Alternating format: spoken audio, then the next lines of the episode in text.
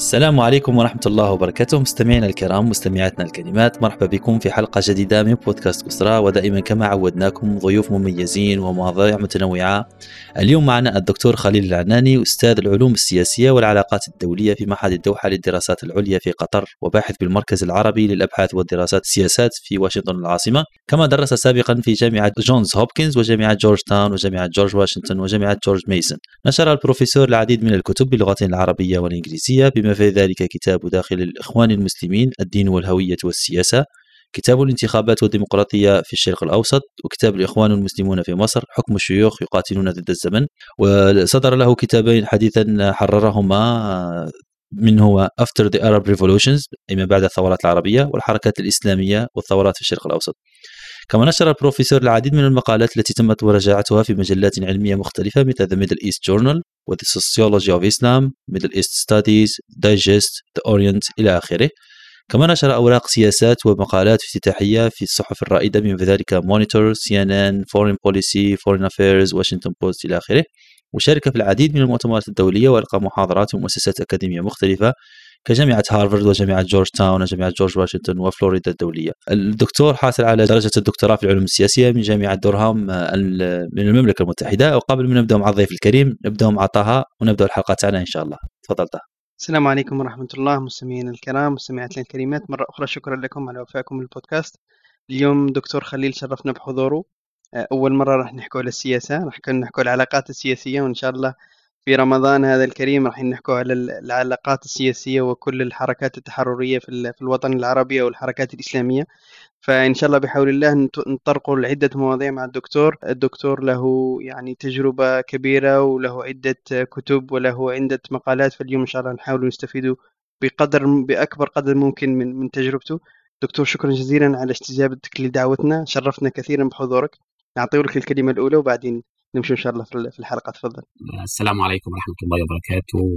شكرا جزيلا أستاذ طه واستاذ زبير على هذه الاستضافه الكريمة وأنا سعيد بتواجدي معكم في هذه في هذا اللقاء. إن شاء الله يكون لقاء مثمر ومفيد لكل من يستمعون ويشاهدون بإذن الله. يعني شكرا جزيلا لحضرتك. شكرا دكتور. أول ما نطرحه لكل ضيف في البودكاست هو كيف أختار الدكتور العلاقات السياسية؟ لماذا العلاقات السياسية مع أنه يعني كأطفال ممكن ما هيش أول حاجة نفكر فيها نقول آه، نمشي علاقات سياسيه يعني. ممكن نقول نمشي رئيس الدولة ولكن ما نقولش أستاذ العلاقات السياسيه صحيح. آه والله هو ده سؤال آه يعني إجابته صعبة يعني. ما عنديش إجابة واضحة عليه بمعنى إنه السياسة من المحرمات في بلادنا. يعني إحنا في بلادنا دايما يقول لك يعني في عندنا مثل في مصر يقول لك امشي جنب الحيط. يعني ده معناه إنه أنت تبعد عن السياسة خالص لأنها ما بيجيش وراها غير التعب تعب والهم يعني زي ما بيقولوا يعني. فدخولي في حقل العلوم السياسية لم يكن أكثر من مصادفة.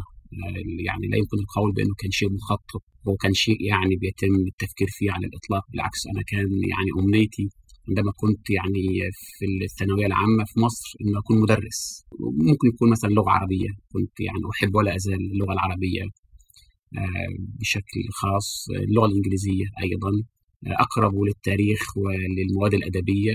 فكنت أرى نفسي مدرسا أو معلما. طبعا الحمد لله الان أنا أدرس ولكن على المستوى الجامعي. وما بعد الجامعي يعني.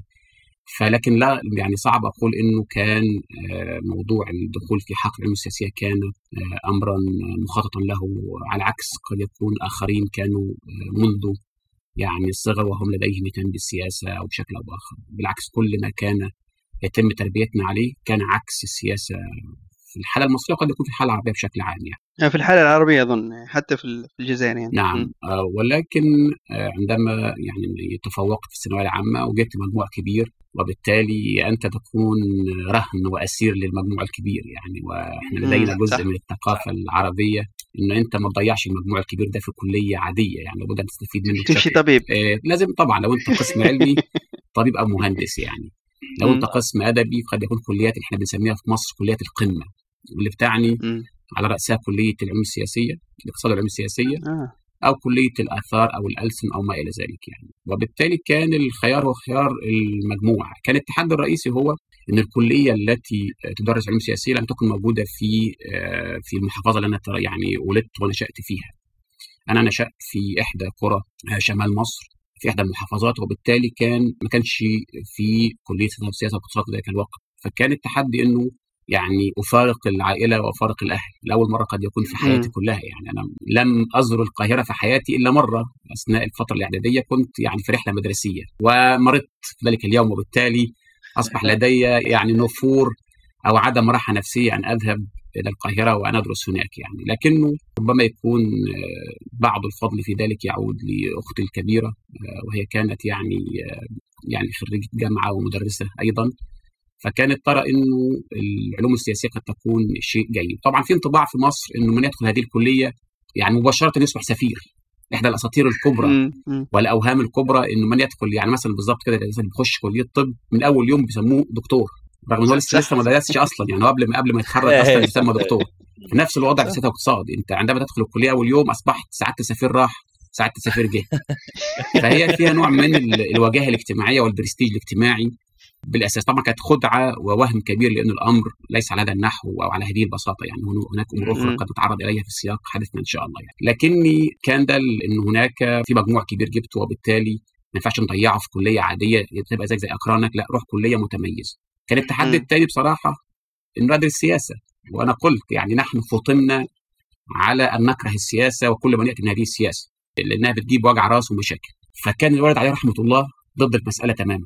يعني كان والدي رافض اني اخش اقتصاد خوفا علي وخوفا عن مشاكل ممكن تجيلي من ورا موضوع السياسة ده. كان عندي جدي يقول لي حبل الدولة طويل فما أيوة. تشدوش. بالظبط كده. يعني لو شدته بقى مشكلة يعني ممكن يغرقك يعني. فبعد مفاوضات معه وضغوطات عائلية معه اقتنع ولكن بشرط.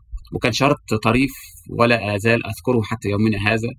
وهو قال لي ما عنديش مانع يعني تدرس علوم سياسية بس بشرط. قال لك تتكلم في السياسة. فكان بالنسبة لي يعني شيء معضل. فقلت له خلاص ما فيش مشكلة يعني. طبعا صعب جدا تدرس علوم سياسية وعلاقات دولية أو فكر سياسي. ما تتكلمش في السياسة يعني. طبعا كان قصده قال انخرط بشكل سياسي. آه يعني هذا هو المفهوم يعني. قال امارس نشاطا سياسيا.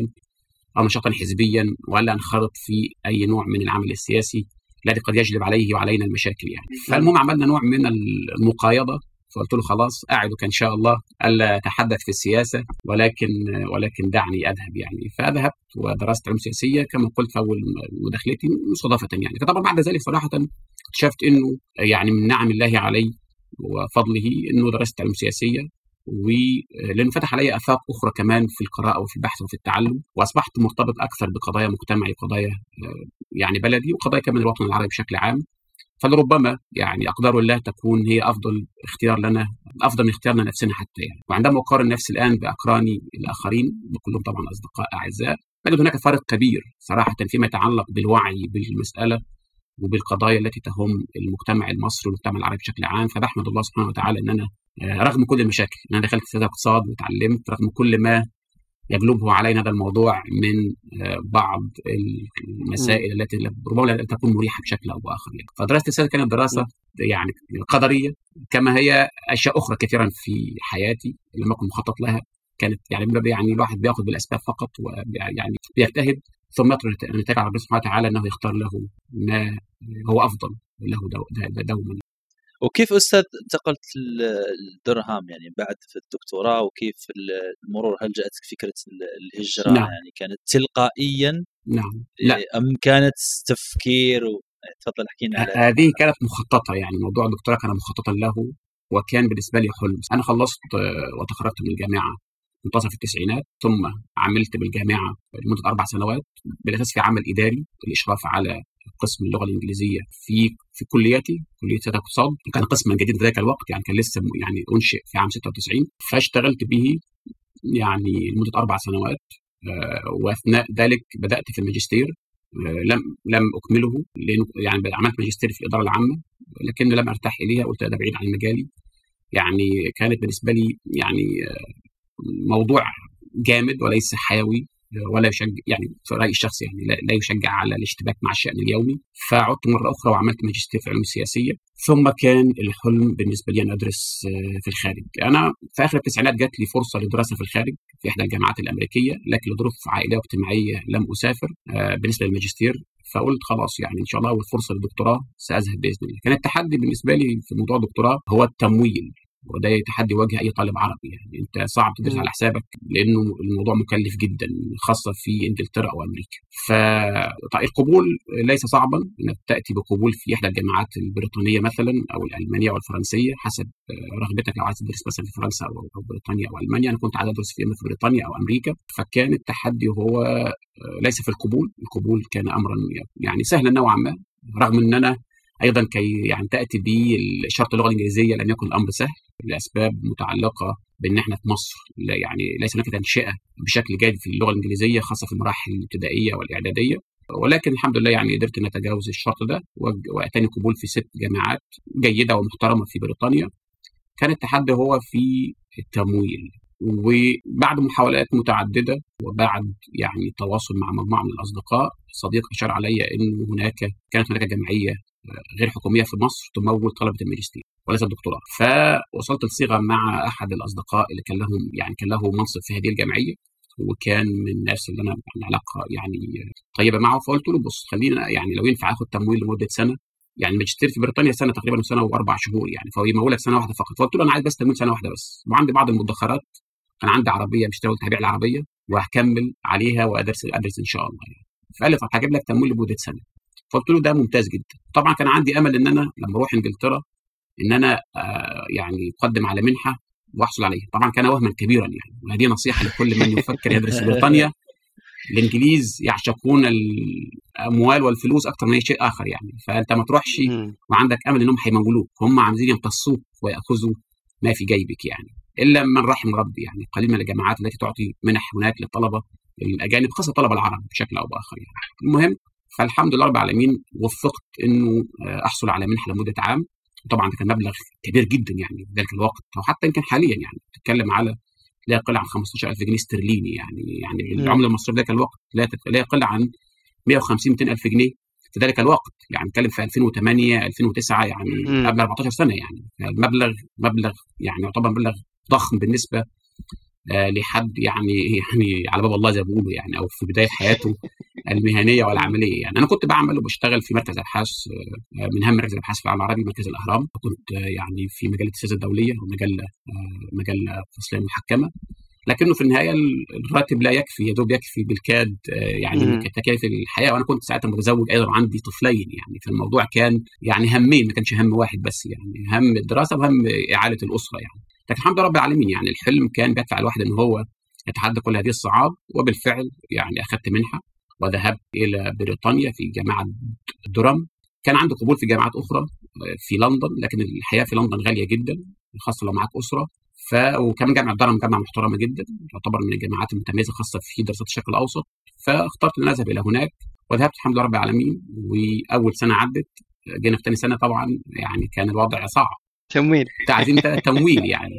فبدأت إن أنا أبحث عن عمل. اشتغلت في المكتبة ساعات معينة يعني الكتب وحاجات زي والاستعاره وكده. يعني عمل جزئي طبعا أنت لا, لا يعني طالما طالما معاك فيزا طالب لا تشتغل أكثر من 20 ساعة في الأسبوع يعني. تقريبا حوالي أربع ساعات في اليوم على الحد الأقصى يعني.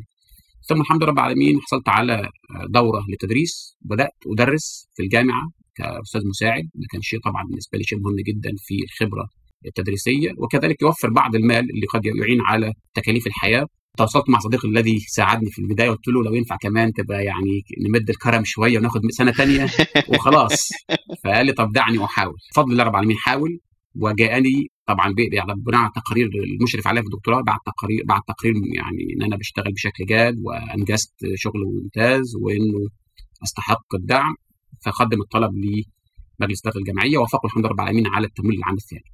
طبعا مدين مدين له بالفضل حتى هذه اللحظة. على الله سبحانه وتعالى على هذه المساله فعدت ثاني سنة ثالث سنة مشي الحال الحمد لله رب العالمين وخلصت الدكتوراه خلال ثلاث سنوات بفضل الله. فاللي عايز اقوله إنه كان الموضوع ما لم يكن سهلا. كان في تحديات وكان في صعاب لكنه كان الهدف والحلم يعني أكبر من كل هذه الصعاب وبفضل الله يعني تخرجنا ويعني نجحنا الحمد لله رب العالمين. دكتور كان هدفك يعني أنه تعمل كباحث وأستاذ في الجامعة يعني لما كان تقريب بين هدف التعليم وهدف العلاقات السياسية اللي أحببتها خلال الماجستير والدكتوراه يعني أنت توجهت على عوض أنك تعمل في مركز بحوث أو كمستشار مثلا أو أي يعني تخصصت من أجل أنه تعمل كأستاذ باحث في جامعة معينة. في الحقيقة أنه كان ده أحد الأهداف يا أستاذ طه لكنه كمان الهدف الرئيسي الدراسة بره بصراحة كان هو كان كان حاجتين رئيسيتين. الحاجة الأولية كان زيادة المهارات والقدرات البحثية بتاعتي. إحنا في العالم العربي نعاني من ضعف خاصة في مناهج البحث والدراسة. إحنا في العالم العربي الطلاب العرب متميزين جدا فيما يتعلق بفهم مجتمعاتهم وبحجم المعلومات الكثيرة عندهم. لكنه إحنا يعني صعب نحول المعلومات إلى معرفة. في فرق بين يبقى عندك معلومات وعندك ديتا وعندك يعني تفاصيل لكن لكن لكن تحولها إلى معرفة أو ما يسمونه نولج برودكشن يعني إنتاج معرفي. ده صعب. وده لقيت من خلال دراسة منتظمة من خلال التعرض ل آه، تدريسية مختلفة، خبرات بحثية مختلفة، من خلال التعرف على المناهج البحث والتفكير، خاصة التفكير النقدي. إحنا في العالم العربي خاصة في مصر نتعلم عن طريق عن طريق التلقين. نفس الشيء عندنا في الجزائر. آه، آه، متأكد في العالم العربي بشكل عام يعني التلقين والحفظ وكمان العلاقه بين الطالب والأستاذ علاقة سلطوية بالأساس يعني فيها نوع من صح ممارسة السلطة على الطلاب فأنت ما عندكش مساحة للتفكير الحر للتفكير النقدي للاشتباك مع الأفكار لطرح وجهة نظر بديلة أو مختلفة عن السائد وعن الرائج أو عن حتى عن رأي الأستاذ. إحنا كنا نسميها هذه بضاعتكم ردت إليك. نعم. تعطينا بضاعة ونردها إليك. صحيح صحيح بالضبط. فكان الهدف الرئيسي هو يبقى عندك العدة البحثية والمنهجية اللي بتساعدك على فهم قضايا مجتمعك بشكل أكثر علمية وأكثر انضباطا بعيدا عن التفكير الدجمائي التفكير العشوائي غير المنظم الذي لا يؤدي لا يؤدي إلى إنتاج معرفي ولكن فقط عمليه تدوير لما هو موجود. الحاجة الثانية بصراحة كان متعلق بالهم المتعلق بالتغيير في العالم العربي. وده بيعني إن أنت جزء رئيسي من التغيير في العالم العربي لابد يكون من خلال الاطلاع أو الوصول لكيف فكر الغرب بنا كأمة وكمجتمعات عربية والاشتباك مع ما ينتج الغرب عننا بالأساس. وده عشان انت عشان تكتسب ده محتاج إن أنت تبقى موجود في الحالة الغربية وفاهم منطقها من الداخل بحيث تفككه وتشتبك معه على أرضية صلبة. كما قلت يعني لو أنا سألت أي باحث جزائري زي حضرتك أستاذ طه أو أستاذ زبير أو أي حد آخر عن الجزائر سيعطيني معلومات عن الجزائر أنا لا أعرف ولا أعرف أي باحث قاعد في فرنسا ولا في إنجلترا ولا في أمريكا. صح. لكنه عشان عشان يحول هذه هذا هذه المعلومات إلى مادة علمية معرفية تساعد في تغيير الصورة النمطية عن العالم العربي وتساعد في إنتاج معرفة أصيلة يعني original knowledge اللي بنسميها العالم العربي. صعب. ما لم يتعلم. ما لم صح. يكون لديه الأساس العلمي والبحثي والمنهجي المنضبط. فكان بالنسبة لي هم معرفي وهم شخصي بالأساس يعني. وأعتقد أو أزعم إن أنا قدرت آه، لحد بعيد أحصل عليهما. ولذلك أنا حتى لما ذهبت إلى هناك كان جزء أيضا من الصورة النمطية الخاطئة لدي عن الغرب إنه أنا أعلم منكم وأنا أفهم منكم وأنا أحسن منكم. وكنت طبعا كنت متشبع بهذه الروح أنا بسميها روح استعلائية غير مبررة بصراحة يعني. ولكن هذا الموضوع انتهى خلال أول أسبوعين. عندما جلست آه أحكي لكم إزاي. آه، أول أنت في الدكتوراه في إنجلترا آه، بتأخذ كورس آه، يعني أو مقرر في المنهجية.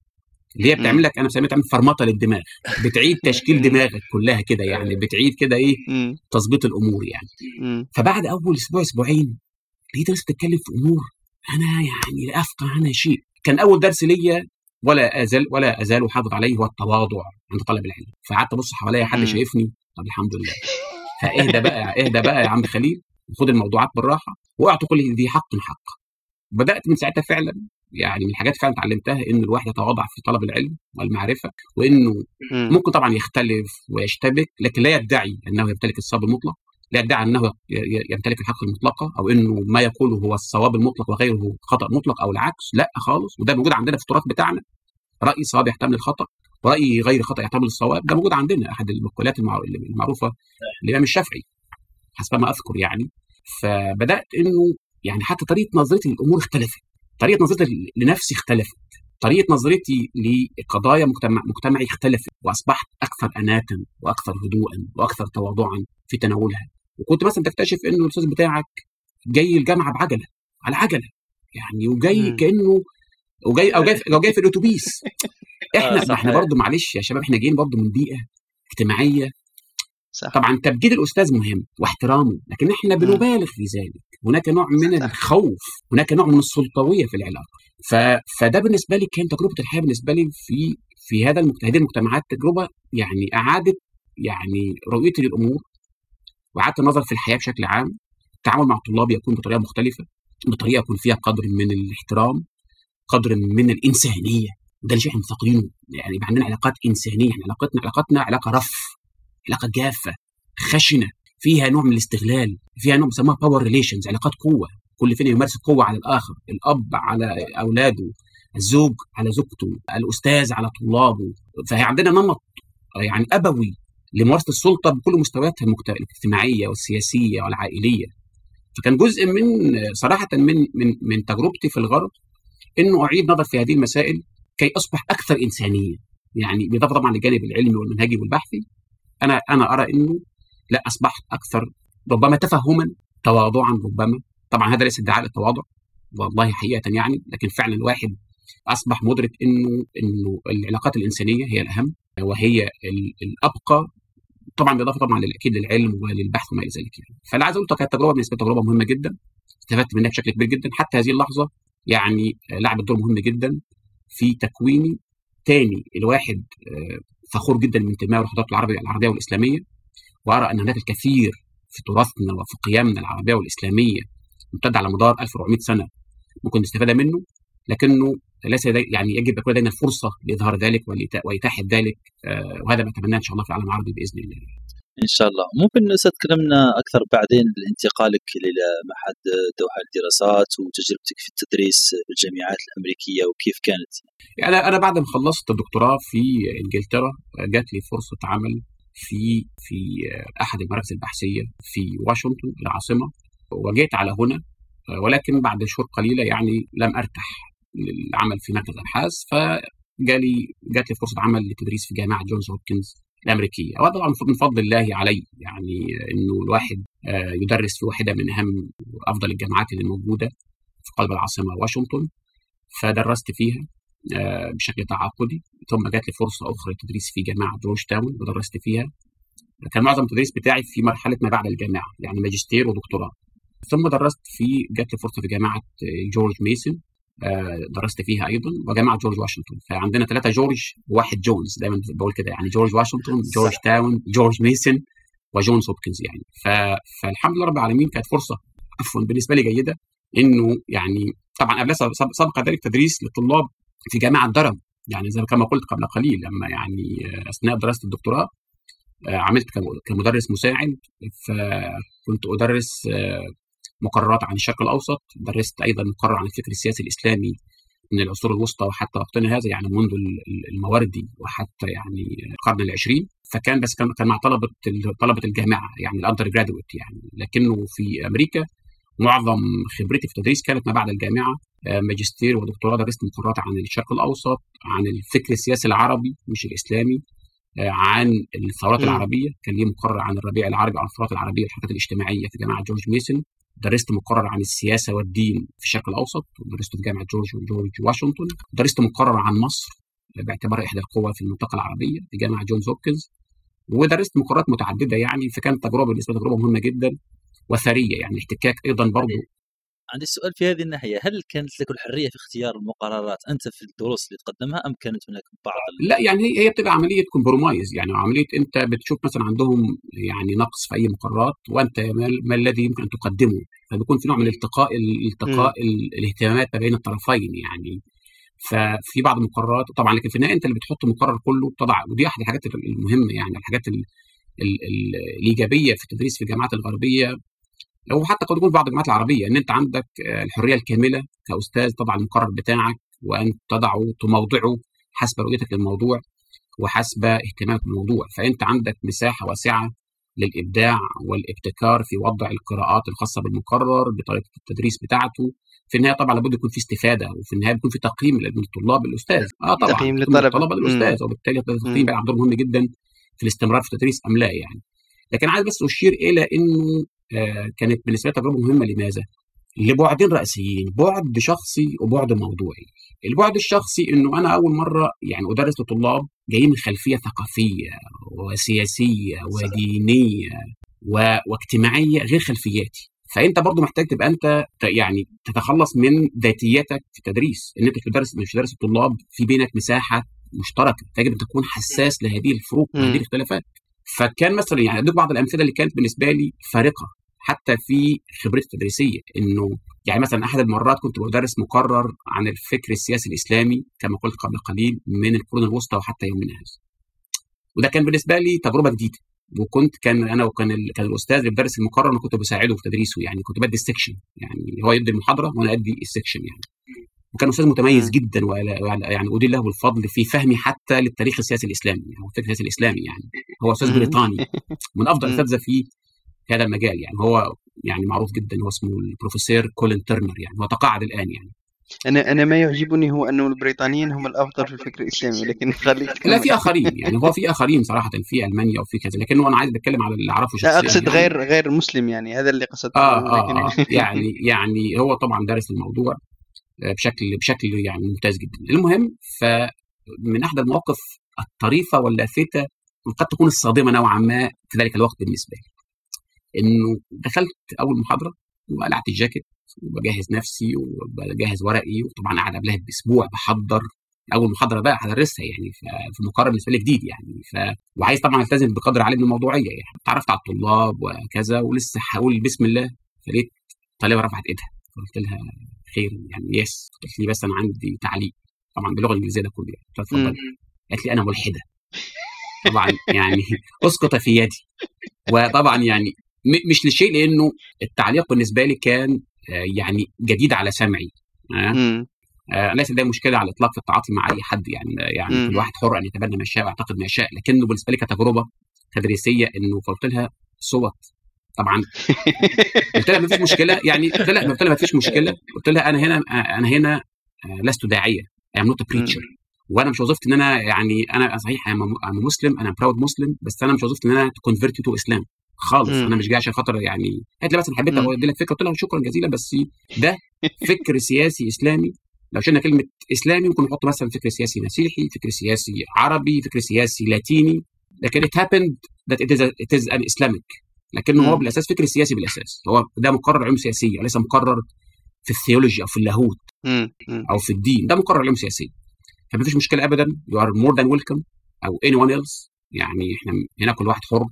فيما يتبنى من أفكار أو معتقدات ممكن نختلف معاه لكنه طبعا في النهاية بحترم اختلاف الرأي من الجميع. فكان بالنسبة لي يعني كان أول حاجة ده بيسموها shocking يعني فاهم؟ اللي هو لابد إن أنت تبقى واعي وتحترم هذه الاختلافات. موقف آخر طريف هختم بك على الأمور العنصر الثاني في, في, في التجربة دي هو متعلق مثلا أحد كنت بدرس مرة كورس عن الشرق الأوسط في إحدى الجامعات الأمريكية. طبعا أنت في النهاية الطلاب عندك اللي هم طلبه الماجستير جايين من كل أنحاء أمريكا. وأمريكا طبعا مش حاجة واحدة على عكس ما يعتقد البعض أمريكا قارة فيها اختلاف في في العادات وفي التقاليد وفي الأفكار وفي الخلفيات وفي كل شيء. فكان عندي طالب ينتمي للمحافظين الجدد أو اللي هم بيروا إنه أمريكا أمريكا هي هي القوة المهيمنه على العالم وإنه استخدام القوة في السياسة الخارجيه أمر مشروع جدا من أجل فرض أجندة معينة وهكذا. فكان بيدافع عن بيدافع بشكل كبير جدا عن غزو العراق. فكان بالنسبة لي الموضوع طبعا هو أسير لل stereotype أو للميديا أو تأثير الإعلام عليه. طبعا المسلمين دول إرهابيين وطبعا كان طبعا بينظرني شوية بنظرة شوية مش لطيفة وكان متحسس مني. فكان أنت محتاج إن أنت إيه يعني تستقطب أو إن أنت تحتوي أو إن أنت تحاول أن تتعاطى معه بشكل إيجابي بحيث إن هو ده كبداية. ثم تعيد صياغة بعض الأفكار الخاطئة اللي موجودة عنده. كان بالنسبة لي تحدي إزاي أعمل حاجة زي كده. فكان الحل الأفضل بالنسبة لي نعمل أعمل ديبيت بينه وبين آخرين مختلفين معاه. وده ده طريقتي بشكل عام في التدريس. هو انت العلاقة ليست من طرف واحد فقط. العلاقة هي طرفين. يعني لابد الطالب يكون عنده القدرة على على ابداء رأيه وأن يقول آراءه بدون ما يكون هناك خوف أو حجر عليه أو ادعاء إنه آراءه خطأ وأنا رايي كاستاذ صحيح. فدي برضو كانت شيء بالنسبة لي شيء كويس جدا يبقى عندك هذه المساحة التفاعلية مع الطلاب. الشيء الثاني في هذه التجربة أنا قلت في عنصر ذات وعنصر الموضوع عنصر موضوعي. الموضوع متعلق بإعادة التفكير والتأثير في منظور طلبه غير العرب فيما يتعلق بالمنطقة العربية. لأنهم أسرى لكثير من الصورة الصورة النمطية الخاصة الموجودة في الإعلام. طبعا نتيجة كمان اللي حصل في في أمريكا في في 2001 التفجيرات الإرهابية كانت موجودة. آه المتعلق بكل شوية يعني المسلم مصور باعتباره إن هو متطرف أو متشدد أو إرهابي ففي بعض الأفكار النمطية وبعضهم حتى ما يكونش مقرأ شيء عن عن المنطقة على الإطلاق. فأنت عندك وظيفة أخرى إن أنت تساعده على فهم الأمور كما هي وليس كما تصور له في الإعلام.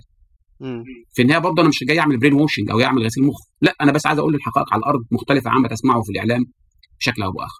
فكانت بالنسبة لي التجربه كانت مهمة جدا يعني. الانتقال بقى لمعهد الدوحة كان انتقال بالنسبة لي انتقال مهم جدا. وإنه كان في جزء منها صراحة التزام أخلاقي تجاه المنطقة العربية. ولما بقول التزام اخلاق أخلاقي بقول انه إحنا كعالم عربي لدينا الكثير والكثير من المشاكل السياسيه والاقتصاديه والاجتماعيه وتتحمل النخب العربيه بمختلف بقى أطيافها سياسية وثقافية وفكرية واقتصادية وما إلى ذلك.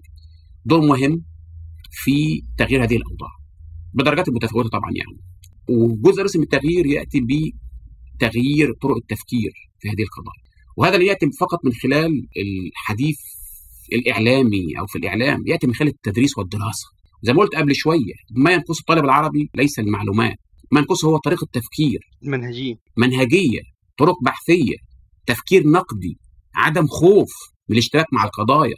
فكان بالنسبة لي لما جت فكرة معهد الدوحة هو معهد رائد في في مجاله وأنا بفخر بفتخر جدا بالانتماء اليه وبي كنت أحد المؤسسين ليه مع مجموعة أخرى من الزملاء والزميلات المتميزين والمتميزات في مجالات في مجالاتهم علوم سياسية اجتماع علم اجتماع فلسفة تاريخ اقتصاد إدارة مش عايز أنسى حاجة لكن طبعا المعهد فيه أكثر من 17 18 تخصص حتى هذه اللحظة وقائم على فكرة ممتازة جدا وهي فكرة توطين المعرفة في العالم العربي.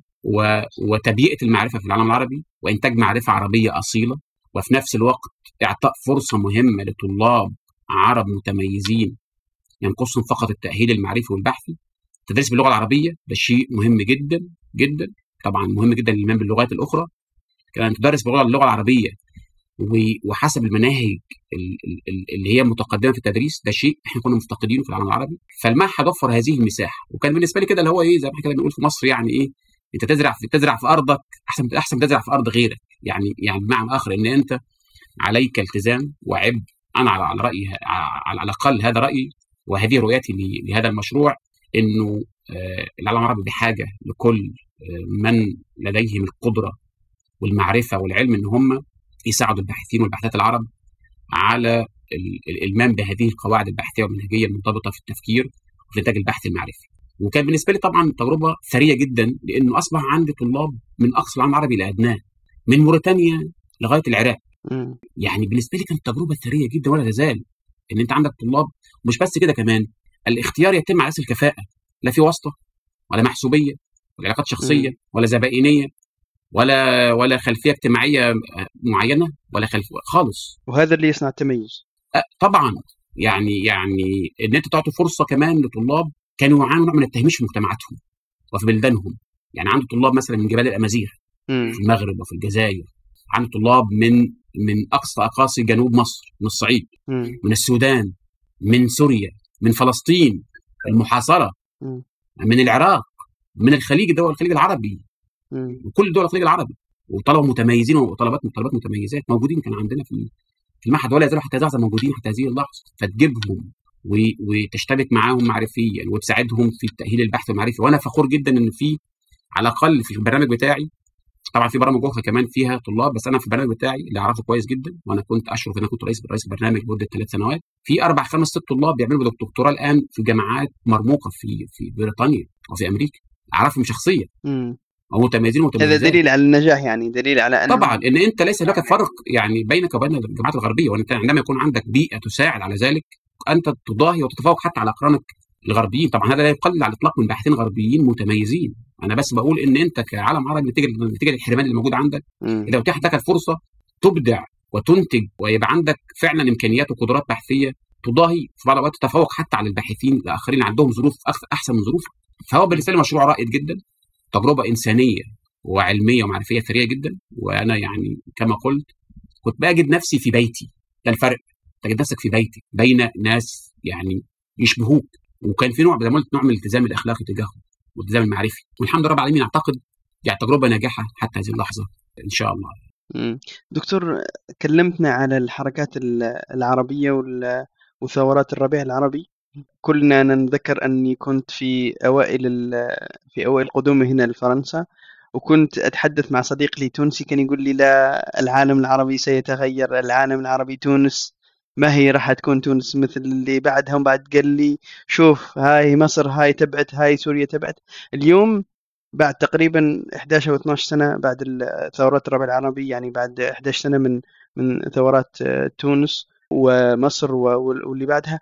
ما هو ما هي الحصيلة؟ وهل نستطيع أن نقول اليوم باللي أن نجحت أو لم تنجح برأيك؟ طيب ده سؤال مهم جدا وسؤال شاغل لكل العالم العربي. آه، خلينا نبعد شوية عن فكرة النجاح والفشل لأن المسألة مسألة. نسبية يعني صح. وهي ممكن يعني تختزل المسألة بشكل أو بآخر يعني خلينا نرجع وننظر للمسألة من منظور طبيعة العلاقة بين الدولة والمجتمع في العالم العربي.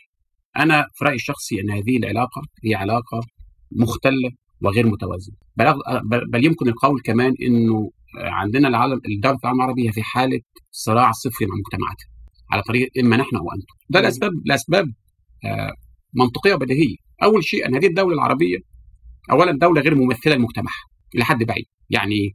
يعني لن تجد في العالم العربي انتخابات حرة ونزيهة تخلي اللي بيحكم هو فعلا ممثل للمجتمع بشكل أو بآخر. يعني عندك حكم وراثي عن طريق حكم عائلي أو عن طريق حكم حكم طائفي في الدول العربية يا حكم عن طريق القوة والتغلب الانقلابات زي ما كان مثلا الحال في مصر ولا الحال مثلا في السودان أو الحال مثلا في تونس حاليا مم.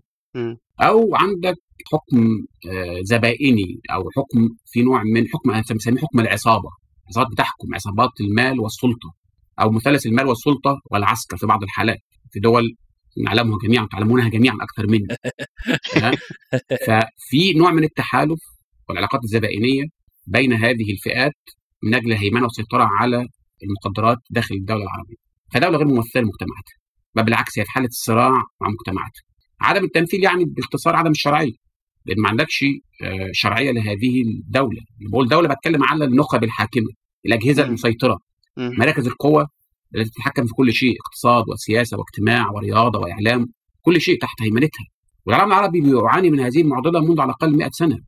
يعني نحن لن نتحرر بالمعنى الحقيقي في العالم العربي. إحنا في العالم العربي تحررنا شكليا. بمعنى إن أنت كان عندك مستعمر أجنبي عن طريق تواجد على الأرض 130 سنة في الجزائر حاجة و70 سنة في مصر وهكذا في دول عربية أخرى. خرج المستعمر لكنه لم يحل محله عقد اجتماعي تمكن فيه المجتمعات من حكم نفسها بنفسها. لا اللي هو. باختصار معنى الديمقراطية. إحنا لما لما نعلم طلابنا في مدخل العلوم السياسية معنى الديمقراطية حكم الشعب بنفسه من أجل نفسه. ده أبسط قاعدة مش موجودة في العالم العربي. صح. إحنا ما شفناش حاجة زي كده حضرتك. خالص. ما لا أدري أنه كاين دولة عاشتها أنا ما شفتش دولة عاشتها. آه إحنا إحنا حكم القلة الاوليغاركيه المتغلبة من بنفسها من أجل نفسها. مم. عكس تمام فكرة الديمقراطية. فأنت على مدار 100 سنه على الأقل عندك حالة صراع طاحن مستمر بين الدولة والمجتمع. وصراع بياخد أشكال مختلفة. لازم يكون مش لازم يكون صراع بالمعنى الحرفي يعني صراع اللي هو حرب أو عنف. لا لا. عندك مثلا بيئة قانونية تساعد في احتكار فئة معينة للسلطة مثلا. عندك بيئة إعلامية لا تعطي مساحة مثلا للاراء المختلفة أو للمعارضة. عندك بيئة اقتصادية تساعد في احتكار الثروة في أيدي فئة قليلة جدا. فالبيئة كلها هي في تعمل في تضاد مع المجتمع. فالمجتمع العربي غير ممكن على الإطلاق. صح. المجتمع العربي منسحق. يتم سحقه يوميا. يتم كسره يوميا. يتم تد- تدميره يوميا. لماذا؟ لأنه الدولة تراه ك- كمصدر تهديد. كمصدر خوف وليس العكس مم. انت بالنسبة لل... انت كدولة كمجتمع الدولة انت مصدر تهديد. ولذلك يتم التعاطي مع التهديد ده بكل انواع القمع. مش قمع فقط قمع معنوي ولا قمع رمزي قمع مادي. سجون معتقلات قتل اختفاء قسري قتل خارج إطار القانون تقطيع. إحنا عندنا وصلنا لمرحلة التقطيع. داخل القنصليات حضرتك. مم. خطف سلوك سلوك عصابات. تخطف معارض وتقتله وتقطعه وتذيب جسده. يعني ممارسات قرصوطيه زي ما بيقولوا يعني في القرون الوسطى. دي الدولة العربية الحال- الحاليه فالدولة العربية هي في حالة صراع يومي مع مجتمعها. ولذلك المرة الوحيدة فقط التي حاولت فيها المجتمعات العربيه أن تخرج من هذه الدائرة المغلقة كان في الربيع العربي. التمرد على هذا العقد الاجتماعي الظالم التمرد على هذه العلاقة المختلة كان في الربيع العربي. الربيع العربي لم يكن مجرد فقط محاولة تغيير نظام سياسي هي مح... هي صرخة وسهم أطلق من أجل إعادة تصحيح العلاقة المختلفه بدل المجتمع وجي بشكل تلقائي بشكل عفوي لأنه والثورات بالمناسبه الثورات بالمناسبة ليست اختيارا. الثورات في أغلب الأحوال اضطرارا يعني أنت لا تخطط ثوره بالعكس كان معظم معظم المجتمعات العربية كان مطالب بإصلاحات ريفورم وليس تغيير وليس ثورة. يعني إحنا مثلا لما نشوف مطالب ثوره يناير في مصر أول ما كانش اسمها ثورة في البداية كان اسمها مظاهرات مظاهرات يناير 25 يناير. كانت في اليوم أو في في عيد السنوي للشرطة المصرية خرجت احتجاجا على القمع قمع الشرطة تحديدا تجاه المواطنين. طبعا كان في شاب تم قتله على ايدي آه عناصر الداخلية اسمه خالد سعيد. ف... فكان في نوع من الرفض والغضب والاحتقان المجتمعي اللي طلب طالب بعض الشباب إن هو يتم تنقص أقصى أماني الشباب اللي خرجوا في 25 يناير يوم الثلاثاء 25 يناير هو ايقاف وزير الداخلية. ما كانش الهدف اسقاط النظام.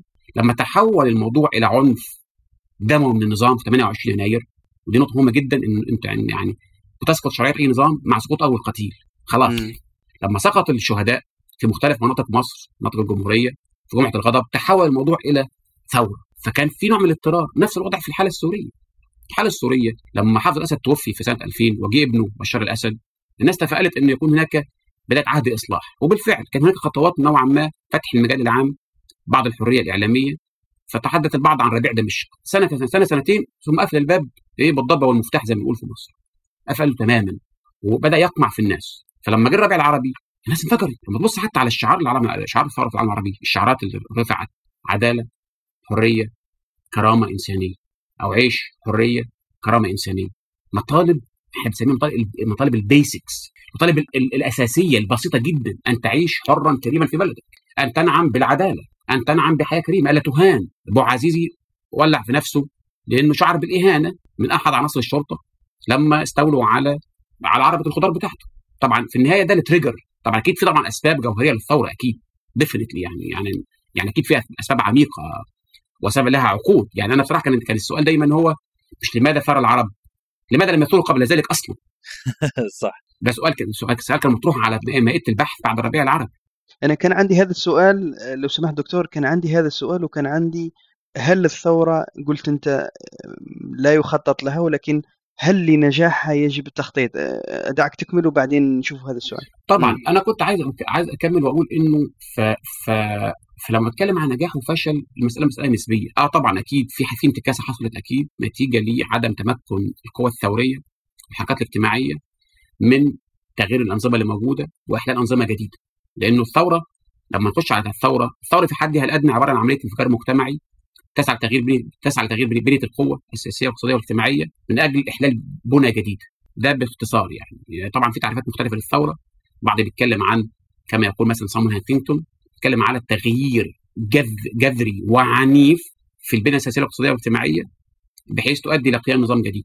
بعد يبرى إن هي عبارة عن حالة خروج مجتمعي كبير. هدفه تغيير تغيير المؤسسات السياسية ووضع مؤسسات سياسية ممثلة جديده للمجتمع ففي كذا كذا كذا تعريف لكن اللي عايز أقوله إن هو عبارة عن عملية خروج جماعي غير مخطط بشكل أو بآخر لكن هدفها وقيمها معروفه ورئيسية وهي تغيير الوضع القائم ووضع أو بناء نظام سياسي جديد يكون ممثل للمجتمع ويكون فيه حد أدنى من الحرية والعدالة والكرامة الإنسانية. فده صحيح حصل فيه انتكاسة في الحياة العربية بس كمان في عوامل مهمة جدا بتفسر الانتكاسة دي، جزء منه متعلق بعدم قدرة القوى الثورية على تنظيم نفسها بشكل أو بآخر وإنها تضع برنامج متماسك للتغيير وإنها تخش العملية السياسية والانتخابات وما إلى ذلك. لكن كمان جزء مهم متعلق ببنيه الدولة العربية نفسها. بمعنى إيه؟ الدولة العميقه اللي هي عندها أجهزة راسخة. التغيير لن التغيير لن يكون من خلال يعني هبة أو انتفاضة. وأنا برى إن إحنا في العالم العربي ثوراتنا ثورات غير مكتملة. يعني هي أقرب للانتفاضات وللهبات منها للثورات بالمعنى العلمي. هي بداية م. ثورة لكن ليست ثورة يعني ثورات لم تكتمل بمعنى أصح العربي طيب ما هو التعريف الحقيقي للثورة يعني في هذه الحالة؟ يعني الثورة التي تكمل هي اللي تحول تعكس النظام؟ الثورة المكتملة تعني تغيير كامل في البنى السياسية والاجتماعية والاقتصادية من خلال تغيير النظام اللي موجود ووضع نظام جديد بقيم وعلاقات جوه جديدة بحيث يكون ممثل للمجتمع هل هل يعني مثال تونس يعني تونس حتى ال- حتى البرلمان تغير هل يمكن أن نأخذ تونس يعني هي أكثر من تقدمت في الأمر؟ اولا أنت عندك ثلاث مراحل لأي تحول ديمقراطي ناجح أو انتقال ديمقراطي ناجح أول شيء إسقاط النظام القديم مم. النظام وليس رأس النظام فرق كبير بين. الاثنين. النظام. بيعني البنية الاقتصادية والاجتماعية والسياسية والأمنية ثاني مرحلة إنشاء بنية ونظام جديد ده بيتم من خلال ممكن من خلال تفاوض من خلال صراع من خلال انتخابات من خلال مجتمع مدني في كذا طريقة للمسألة. من خلال عدالة انتقالية من خلال التغيير في الجهاز القضائي في البنية القانونية م? ثم ترسيخ هذا النظام المرحله الثالثه. اللي اسمه نظاما راسخا والرسوخ بياخد وقت. إحنا بنتكلم على الحالات الغربية يا جماعة. في بعض الحالات التحول الديمقراطي أخذ مش عقود أخذ قرون. هذا اللي كنت أسأله الوقت؟ فرنسا يعني. بريطانيا التي نراها حاليا ديمقراطية ليبرالية. الحكم فيها للشعب أخذت 8 قرون تقريبا من 1250 لغاية 1890 أو 1900 حتى استوت المسألة. مم. في فرنسا أخذت قرن ونصف يعني فرنسا لم تعطي حق تصويت النساء في الانتخابات إلا في منتصف القرن العشرين. صح.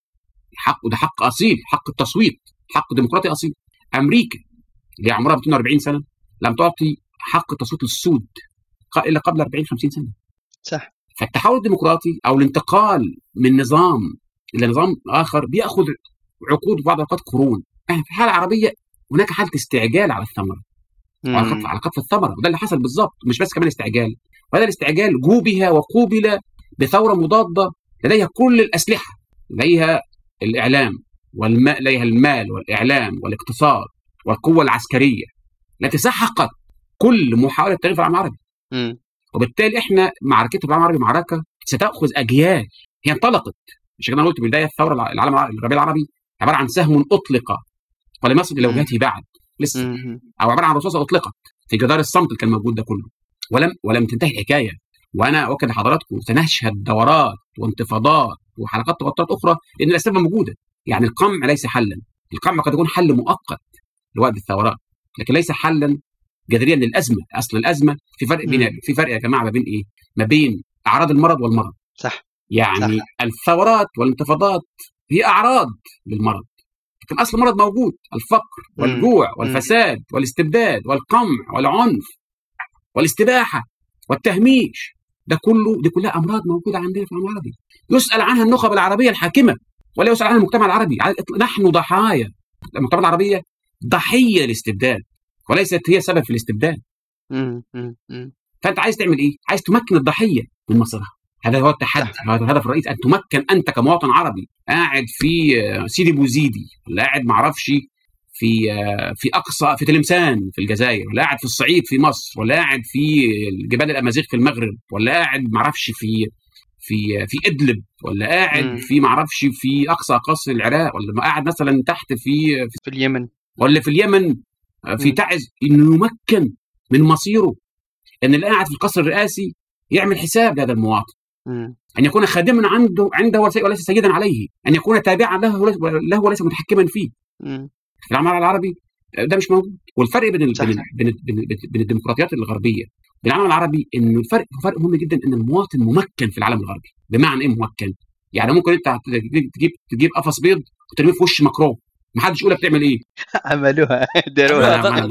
بجيب مثال عشان اتعملت إحنا شفناها ها ان انت تقف تقف ل- لبايدن ولا ترامب وتنتقده في وجهه وتعنفه في وجهه وتعاقبه في التصويت في الانتخابات في اليات طبعا أنا لا أقول ان الديمقراطيه الديمقراطيه الغربيه الغربيه شيء مثالي وبيرفكت ولا, ولا, ولا, ولا تخلو من المشاكل طبعا فيها مشاكل طبعا أكيد بس عندما اقارن مع الحاله العربيه ما فيش مقارنه. فانت اللي انت عايز تعمله إيه؟ انت عايز تمكن المجتمع العربي مم. عايز تمكن المواطن العربي عايز تمكن الفرد العربي من مصيره. عشان بقول إحنا إحنا يعني نكاد نكون دول محتلة لكن احتلال داخلي. يعني يعني محتلة احتلال داخلي. صح. محتلة سياسيا اقتصاديا ثقافيا اعلاميا. ما عندكش مساحة أخرى للرأي الآخر. ما عندكش مساحة للمجتمع إنه يعبر عن رأيه بحرية ولا يخاف. إحنا يا أخي يعني يعني إحنا المفروض إحنا إحنا عندنا تراث في الامه العربيه والاسلاميه كان عندنا أحد الحكام أحد الصحابة رضي الله عنهم عمر بن الخطاب قال لك إيه؟ حكمت فعدلت فأمنت فنمت يا عمر. وعندنا إذا رأيتم في إذا رأيتم فيها خيرا فأعينوني وإذا رأيتم غير ذلك فقوموني. صح. ها؟ يعني توليت أمركم ولست بخ- بخيركم. فأنت عندك تراث اللي هم اللي هم بعض المثقفين عايزيننا ننقطع عنه. لأنه ده تراث آه، تراث متخلف وتراث آم، رجعي هم لا ينظرون لهذه المسائل وهذه القيم اللي موجوده عندنا.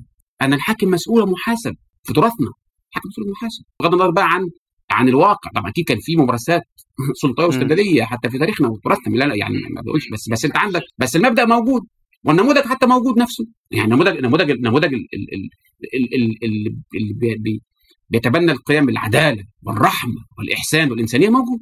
وشفناه. مش شيء يعني مش مش شيء خيالي ما عشناهوش. لا عشناه ودلوقتي الآن الآن الدول الغربية هي تكاد تكون دول إسلامية بالقيم. القيم بتاعتها. مم. خدت بالك؟ ما هو الديمقراطية لما تروح تت- تت- تتصوت في انتخابات عشان تحاسب حد وتطلعه تطلعه من السلطة. ده نوع من نوع من ال... إذا رأيتم فيها خيرا خيرا فأعينوني أو غير ذلك فقوموني. فبقوم الحاكم. مم. يعاقبه انتخابيا أن ال- الحكم القانون. أن الجميع الجميع امام القضاء سواء حكم القانون the rule of law مبدأ أساسي. أن يحكم مثلا لما يطلع ساركوزي من السلطة أنت فاسد تعالى خد لك حكم. ولا جاك شيراك. أنت ما أعرفش خدت أموال من مين في الانتخابات. تعالى حكمك وحاسبك. حتى في إسرائيل نفسها. إسرائيل نفسها الوزراء الفاسدين حتى رؤساء الوزراء رؤساء الوزراء الفاسدين زي مثلا يهو- يهود اولمرت اتحاسب على فساده. اللي هو فساد يعتبر بالنسبة لل للحكام العرب يعتبر شيء ممتاز جميل يعني. فساد مين يعني؟ خد شقة ولا خد. ما أعرفش 1000 دولار ولا 100000 دولار زيادة. إحنا عندنا يا باشا الناس بت بتغرف الفساد يعني. انت بتشوف يعني كان في كان في تسريبات لبنك بنك سويسري قبل حوالي بنك سويسري أسبوعين ثلاثة. كوارث شفنا كوارث رئيس المخابرات المصرية الأسبق عمر سليمان عليه رحمة الله بقى الله يرحمه عنده في الحساب بتاعه مش أقل من 30 مليار مليون دولار. رئيس المخابرات يعني حاميها حراميها. غير بقى الناس اللي في الجزائر بقى أسماء معروفة. ها؟ وفي المغرب. صح. وفي وفي السودان السودان حامدتي هو نائب نائب رئيس مجلس السيادة السوداني حامدتي أكبر تاجر ذهب. بيصدر كل سنة على الأقل 30 40 آه، آه، آه، مليون طن ذهب خارج خارج السودان. معايا فبتتكلم على يعني حالة استباحة ونهب ليه؟ المواطن مش ممكن أنت كمواطن مش ممكن أنت أنت تستعبد وتستغل فأنت عندك حالة احتلال في مقابل ده بقى إيه؟ عندك حالة نعومة وليونة في التعاطي مع الغرب كحكم عربي بقى يعني أنت كحكم عربي تنصاع وتتبع الغرب ها؟ قدما بقدم وإيه؟ وجحرا بجحر زي ما بيقولوا كده يعني خدت. بالك؟ انت. ماشي وراه كده كالضب خش جحر خش وراه. ده اللي موجود. ولذلك انت عندنا عندنا مفكر مصري عبقري لخص الموضوع في عبارة جزلة وبديعة اسمه جمال حمدان عليه رحمة الله. توفي في أوائل التسعينات. واحد من المفكرين العبقريين في مصر عنده كتاب موسوعة اسمه شخصية مصر. يحلل فيها شخصية مصر السياسية والاقتصاديه والاجتماعيه وكل شيء متعلق بمصر. فليه في الفصل الخامس والعشرين تقريبا مقولة رائعة تلخص الوضع المصري مثلا يعني يقول لك إنه الحاكم في مصر يتعامل بالحل السياسي مع الخارج والحل العسكري مع الداخل. يعني يعني يعطيهم من, من إيه؟ من حلاوة اللسان في الخارج ومن سوءات اللسان والفعل ها في في الداخل. ده بالظبط ينطبق على العالم العربي. مثل الراجل اللي يضرب زوجته في البيت ويتودد تماماً. الخارج. تماما. أسد علي وفي الإيه؟ والحروب نعمته. نفس الوضع اللي موجود عندنا في العالم العربي. فأنت عايز تعمل عايز تعمل عايز تعمل عايز تعمل تعدل الخلل ده. هذا الخلل عايز تعدله. ولن ولن ينصلح حالنا بدون عدل. هذا الميزان المختل في علاقة الدولة بالمجتمع كما قلت قبل قليل. أنا ما لف- لفت انتباهي دكتور هو انه الاستعجال أنا أنا شخصيا لو واحد يقول لي اليوم راك تمشي في في في تصحيح مسار دولة أو تمشي في تصحيح مسار أحد إحدى دول الوطن العربي وبعدين أنا نستعجل بحكم عدم معرفتي بال- بالتاريخ وبتاريخ الثورات وعدم اطلاعي على على تاريخ الثورات. كل معظم الناس يفكر انه الثورة ممكن في خمس سنوات ثلاث سنوات. ونحصل آه، يعني دولة جديدة وكل شيء تمام وما في مشاكل في حين أنه لما نشوف الأمثلة اللي أعطيتها لنا بريطانيا وفرنسا الوقت يأخذ يعني ممكن حتى إحنا ما نحضروا لهاش يعني إن يحضروا لها أولاد أحفادنا وأحفاد أحفادنا فالواحد ما يستعجلش ولما الواحد ما يستعجلش يعرف أنه يضحي باش ما يشوفش ما ما رايحين نشوفوا أي شيء إحنا ضحي وقول إن شاء الله يوما ما سيراها من من ذريتي سيرى سيرى النجاح هذا. بصراحة يا أستاذ طه هي المشكلة برضو مش بهذه البساطة. يعني هي صح بتاخد أجيال وتاخد عقود لكن كمان أنت محتاج تبدأ ومحتاج يبقى عندك وعي وفهم بأنه التغيير في العالم العربي ليس امرا سهلا مش عبارة عن كده كوباية قهوة هنشربها النهارده ثم بكرة يبقى كلنا ديمقراطيين هي مسألة ثقافية. مم. مم. هي مسألة مسألة اجتماعية. هي مس- مسألة فكرية مسألة وعي. آه كمان أنت عندك تحدي متعلق وهجي له بعدين متعلق ب- بالخارج. ومدى قبول الخارج بهذه المسألة بس طبعا ده عنصر مهم لكن الأهم هو العنصر الداخلي فاللي عايز أقوله إن أنت الموضوع هياخد هياخد وقت وأجيال وعقود لكن أنت محتاج على الأقل يبقى عندك كذا حاجة حاجة الأولانية- الحاجة الأولانية تبقى أنت عارف أصل المشكلة فين. تشخيص يبقى تشخيص صح مش تشخيص خاطئ بمعنى إيه؟ بمعنى المشكلة فقط مش مجرد إن أنت عندك عندك ضعف في الأحزاب السياسية أو عندك ضعف في القوى الاجتماعية. آه ده دي أسباب ممكن يعني تفسر لكن يبقى عندك فهم إن الأصل هو في هذا الخلل في علاقة بالدولة والمجتمع. أنا الدولة العربية داخلة في معادلة صفرية مع مجتمعاتها. وهذا بيعني إنه في بعض الأوقات بتشعر هناك حالة إفقار متعمد للمجتمعات العربية. يا رجل ده إحنا العالم العربي عندنا يعني مجتمعات ودول فيها كل الخيرات من نفط وغاز وفوسفات ومناخ وسياحة. سأعطيك مثال واحد فقط أو مثالين المغرب أو الجزائر. خد إحدى الدولتين. دولة دو دو- دولتين مساحتهم شاسعه لديهم ثروات نفطية. مثلا الجزائر ثروة نفطيه. هائلة. وثروة الغاز. والغاز. هائلة. لديها مناخ مت- متعدد. عايز مناخ صح- صحراوي تلاقي. عايز بعض. الأوقات تروح تعمل يعني آه، سكيتنج أو تعمل كده على الجليد في الجبال في الجزائر تروح ممكن تلاقي. عايز تروح تعمل سياحة علاجية تلاقي. عايز عندك سياحة ثقافية تلاقي. تلمسان غير الجزائر غير مناطق أخرى. تعال بص على الفقر في الجزائر عامل إزاي. تعال بص على البطالة مم. في الجزائر عاملة إزاي. تعال بص على الفساد في الجزائر عامل إزاي. ده شيء متعمد خد المغرب. وأنا يعني كان حظي يعني من أنا من, العاشقين لل- للمغرب والجزائر بدون مش مش عشان حضراتكم جزائريين لكن فعلا أنا مم. فعلا احب جدا جدا الجزائر والمغرب. مم. شرفت بزيارة المغرب أكثر من مرة. وأتمنى أن أزور الجزائر قريبا إن شاء الله. إن شاء الله. يا مرحبا. واحد من أعز أصدقائي قاطبه هو صديق جزائري درس معي أثناء الدكتوراه في في بريطانيا. الم... تروح المغرب. أنا رحت على الرباط في إطار زيارة بحثية وعلمية. وجلست هناك حوالي 10 أيام أو أسبوعين. المفروض انها العاصمه والعاصمة المفروض يكون فيها على الأقل يعني على الأقل خمس ست سبع فنادق آه، خمس نجوم. على الأقل يعني تليق إنها العاصمة. الرباط ما فيهاش غير فندق أو اثنين بالكثير خمس نجوم. طبعا خمس نجوم في المغرب غير خمس نجوم في دولة تانية. خمس نجوم. يعني هو يكاد يكون بالك- بالكاد ثلاث نجوم في دولة تانية. في بريطانيا ولا ولا في الخليج. العربي طبعا مفيش مقارنة أصلا. شوف مثلا الطرق في في الرباط غير ممهدة. شوف كمية البطالة تبقى أنت خارج من الفندق تجد شباب زي الورد بيتسول هل المغرب فقير؟ أنا آسف المغرب ليس فقيرا على الإطلاق المغرب أنا رأيي شخصي من أغنى الدول العربية صح. واحد من أعلى من أعلى الدول المنتجه للفوسفات في العالم من ناحية السياحة خد بقى قول اللي أنت عايزه بقى سياحة ثقافية كل مدينة في في المغرب عبارة عن حالة تاريخ. ثقافية خاصة. ب- خاصة بنفسها مم.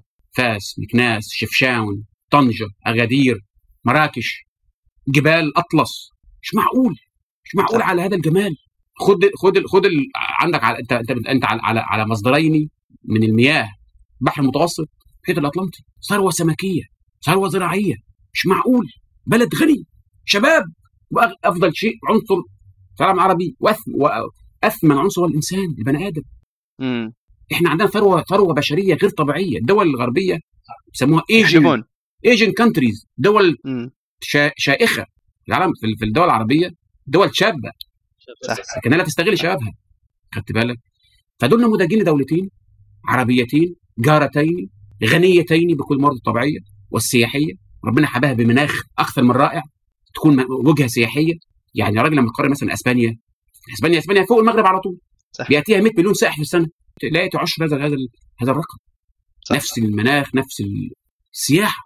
في العاصمة الرباط مفيش اهتمام. بالبنيه التحتية أنا رأيي الشخصي ده شيء متعمد مش شيء كده قدرا. لماذا متعمد في رأيي الشخصي؟ لأنه كده إذا إذا الشعب شبع سيطالب بحقوقه. جوع تسد عند- عندنا مثل يقول. جوع كلبك يتبع. يعني. يكون الكلب جائع يتبع. فهي دي الفكرة. فأنت عندك عندك نخب آه، مح يعني هي متمك... متحكمة في كل شيء. ومثلا الحاله المصريه مثلا الحاله المصريه اللي هي حالة شاذة متطرفة في وضعها السياسي السيء والقمع اللي موجود. عندك حكم عسكري متواصل 70 سنة. دمر البلاد والعباد. مصر اللي هي تاريخ طويل. وكان في وقت من الأوقات يعني منارة ثقافية وفكرية. العالم العربي. الآن يعني في الحضيض ثقافيا وفكريا واعلاميا واجتماعيا. مصر الدولة الوحيدة من خمس دول الآن الآن 2022 في العالم تحكم حكم عسكري. دمر كل شيء. واهمها الإنسان المصري. كمية المصريين اللي, اللي تركوا البلاد وخرجوا لأسباب مختلفة إما طلبا للرزق وإما هربا من القمع اللي موجود ملايين من أفضل العقود المصرية بره البلاد. تجاوز 10 10 15 مليون بره البلاد. رقم مهول صراحة. دولة وحدها دولة. إيه؟ دولة لوحدها دولة وحدها سويسرا عندك عندك عندك شعب 100 مليون شخص. ويقول لك ما فيش حد ما فيش حد أكفأ من العسكري انه يحكمنا كمان يعني اديني عقلك. يعني انت خلاص ال 100 مليون دول خلاص ما فيهمش حد ينفع اللي انت العسكري تحكمنا. صح حتى كان كان ساعات أحيانا كان بعض النقاشات السياسية اللي أخوضها مع بعض الاصدقاء ولما يقولوا لي الرئيس الراحل بوتفليقة ذكي أقول لهم صح هو حيلي يعني يعرف يخدم الحيلة. ولكن أي واحد لو تعطيه 10 في 10 كانت 1000 مليار أي تريليون دولار صرفته الجزائر من فترة حكم بوتفليقة ولم ولا تصنف في أي تصنيف آه، يعني مشرف اقتصاديا أو سياسيا أو ثقافيا. أي غبي أي غبي تعطيه ألف مليار يعرف يصرفها. مش مش شيء صعب ولكن أعطيني ألف مليار ورجع لي دولة قوية هي هنا الذكاء. هحكي لكم نكتة سمعتها من صديقي الجزائري اللي حكيت له عنه من شوية اللي هو أعز أصدقائي.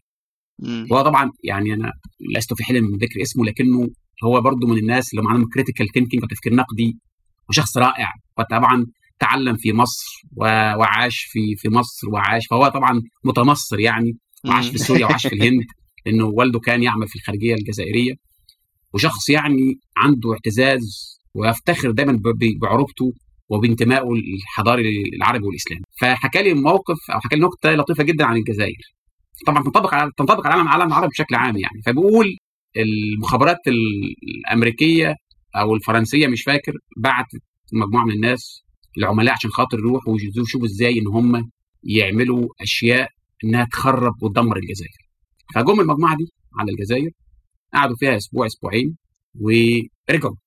فرجعوا فالمدير بتاعهم سألهم عملتوا إيه؟ ها نعمل إيه عشان خاطر ندمر الجزائر؟ قالوا مش, مش محتاجين تعملوا أي حاجة. هم هم كده لوحدهم متدمرين الحكام قايمين قايمين بالواجب الحكام بتوعهم يعني. ما فيهاش. مش محتاج فالوضع طبعا وضع صعب جدا. طبعا الواحد بيضحك لكن طبعا بيضحك من الألم. وضع بائس صح. إحنا عايشين فيه في العالم العربي. فلما جينا لأول مرة شعوبنا حاولت إنها تعدل هذا هذا الميزان المختل في العلاقة مع الدولة في الربيع العربي تم الانقضاض عليها. يا شباب إحنا في آخر عشر سنوات شفنا ثورات وانقلابات وحروب أهلية وتدمير لمجتمعات وتقسيم لدول. في عشر سنوات. لماذا؟ لأن شعوبنا تجرأت وطالبت بحقوقها. المشروعه. فتخيلوا حضراتكم حجم حجم المقاومة للتغيير في العالم العربي. هناك هناك تآمر إقليمي ودولي على هذه المنطقة العربية. فالتغيير ليس سهلا. فانت عايز أقوله إيه؟ إنه بالاضافه للعوامل الذاتية ضعف البنية السياسية ضعف قوى المعارضة القمع الشديد احتكار السلطة ضعف ضعف المجتمع المدني عدم وجود إعلام حر كل عوامل ذاتية. في عوامل خارجية أيضا. في رفض شديد من دول إقليمية وقوى غربية ضد الديمقراطية ضد تحرر اللسان العربي ضد الحرية. سؤال في هذا السياق أستاذ هو أنه آه، أنك جبته وحدك وهو قضية دور الدول الغربية أو القوى العظمى في إفشال ال- هذه الحركات أو الثورات ال- العربية وإلى أي درجة يمكن لومها؟ وأيضا تم استعمالها كشماعات أو من طرف بعض الحكام وبعض الانظمه أنهم هذه الثورات ليست ثورات شعبية شرعية وإنما هي نوع من الشباب تم تكوينه من بعض المنظمات الدولية المشبوهة المدعومة من دول غربية ونظريه المؤامرة وين نرسم الخط أو الفارق بين هاتين لا شوف أنا عايز أقول انه أي حديث عن اعتبار الثورات باعتبارها مؤامرة خارجية هو حديث يفتقد لأدنى معايير التفكير المنطقي السليم واحد ولأدنى معايير الأخلاق والاحترام لتضحيات كل من خرج مطالبا بالتغيير. الظروف الموضوعية العربية كما قلت قبل قليل تدفع للانفجار من قمع وفساد وانسداد وغياب للأفق واحتكار للثروة. كل هذه العوامل هي هي وصفة انفجار للمجتمعات سواء بقى انفجار ثوري انفجار اجتماعي انفجار طائفي whatever هذه صيغة انفجارات. طبعا بتواجهها من خلال القمع كي يظل وضع كما هو عليه. لكنه هينف- هينفجر إن آجلا أو عاجلا. خد الحاله الجزائريه الحاله الجزائرية انت قعدت يعني من ساعة من ساعة ما جه جه بوتفليقه سنه 99 البعض ظن إن خلاص الجزائريين لن لن ينتفضوا لن يثوروا نتيجة للتجربة المريرة بتاعت التسعينات. فوجئنا في 2018 2019 لا أكتر من كام؟ كان حاجة و40 جمعة. الناس بتخرج باستمرار. بغض النظر بقى عن المآلات. بس بس يعني انت بتحاول تعطل التغيير لكنه آت لا محالة. والفرق ما بين نخبة ذكية وواعية وأخرى النخبه الواعيه والذكيه لما تشوف إنه الموج أعلى منها وإنه خلاص الأمر يعني الوقت أزف لابد إنها تبادر باتخاذ إجراءات حتى تجنب مجتمعاتها الدخول في حروب أهلية وبشكل اجتماعي.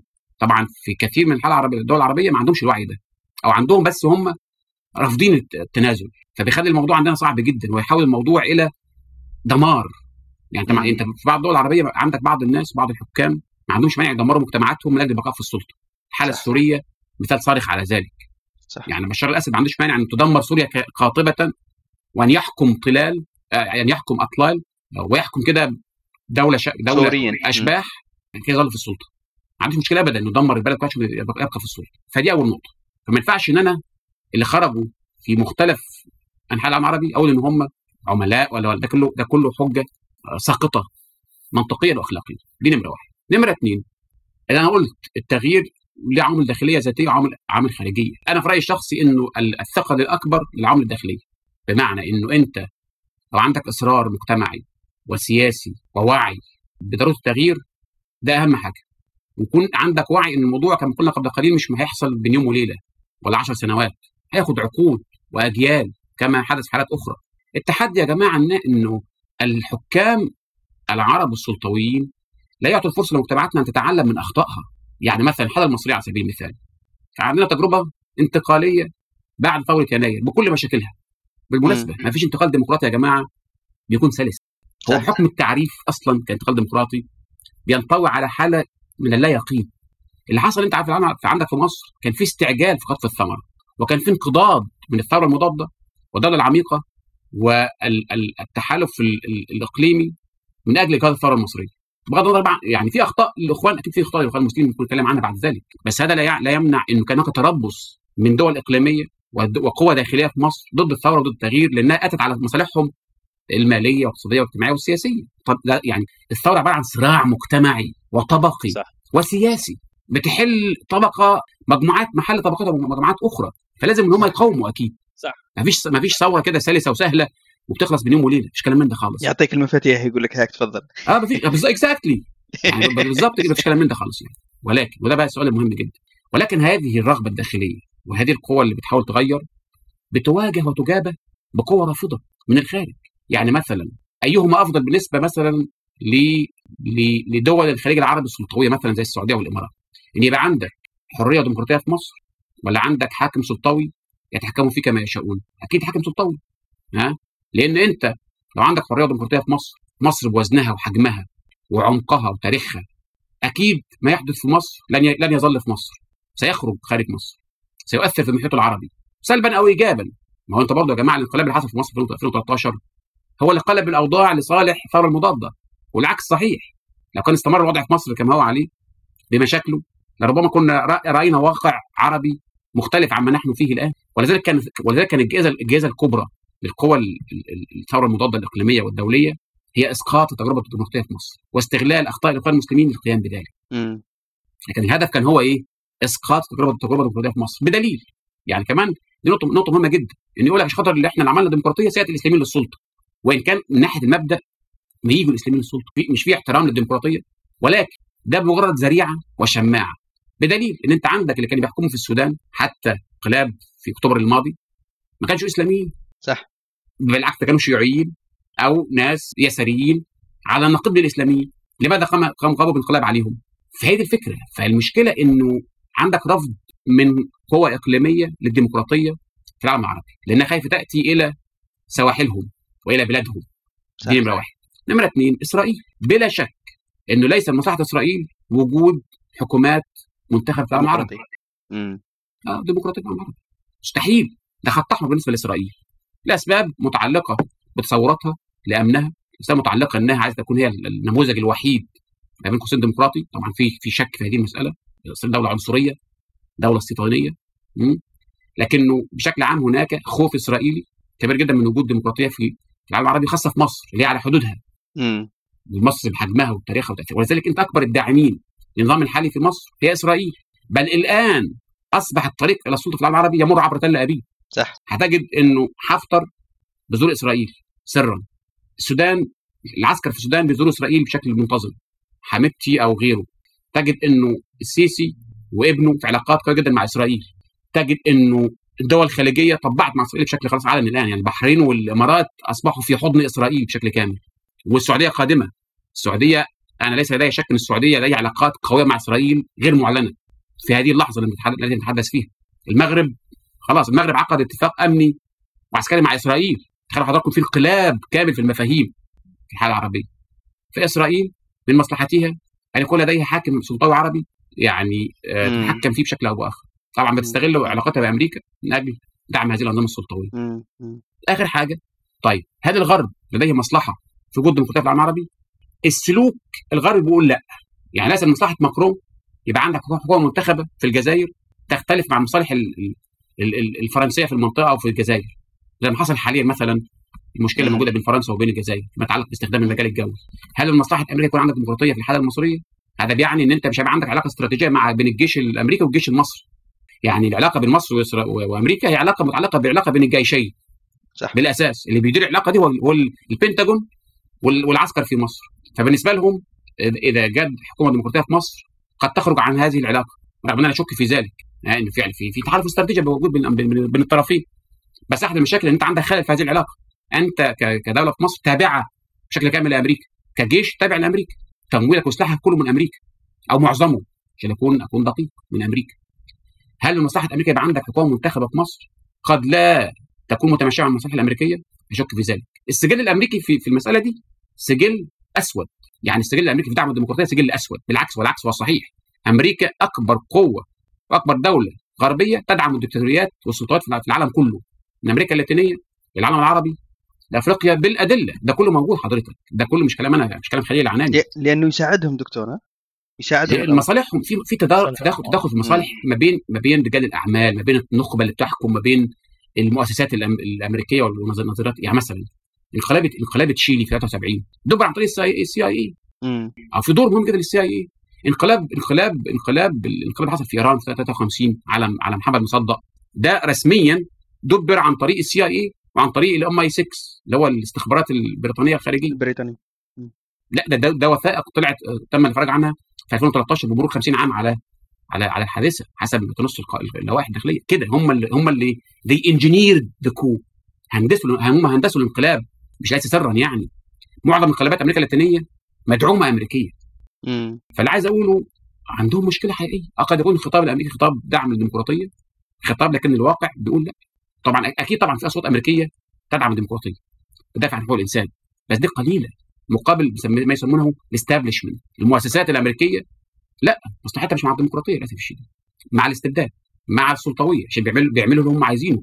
فأنت عندك في العالم العربي يا جماعة إحنا تخيل بقى حضرتك كمجتمع كفرد عربي بتواجه ده كله بتواجه أنظمة قمعية. لا تتورع عن سحقك إما سحق عن طريق الإفقار والفساد والتغييب والتجهيل أو عن طريق القتل والقمع والعنف عندك قوى إقليمية عندها إمكانيات مالية ضخمة جدا أموال لا حصر لها وآلة إعلامية تم- يمولوا إعلاميين ويمولوا مراكز بحثية ويمولوا باحثين ومفكرين من أجل تشويه فكرة الديمقراطية.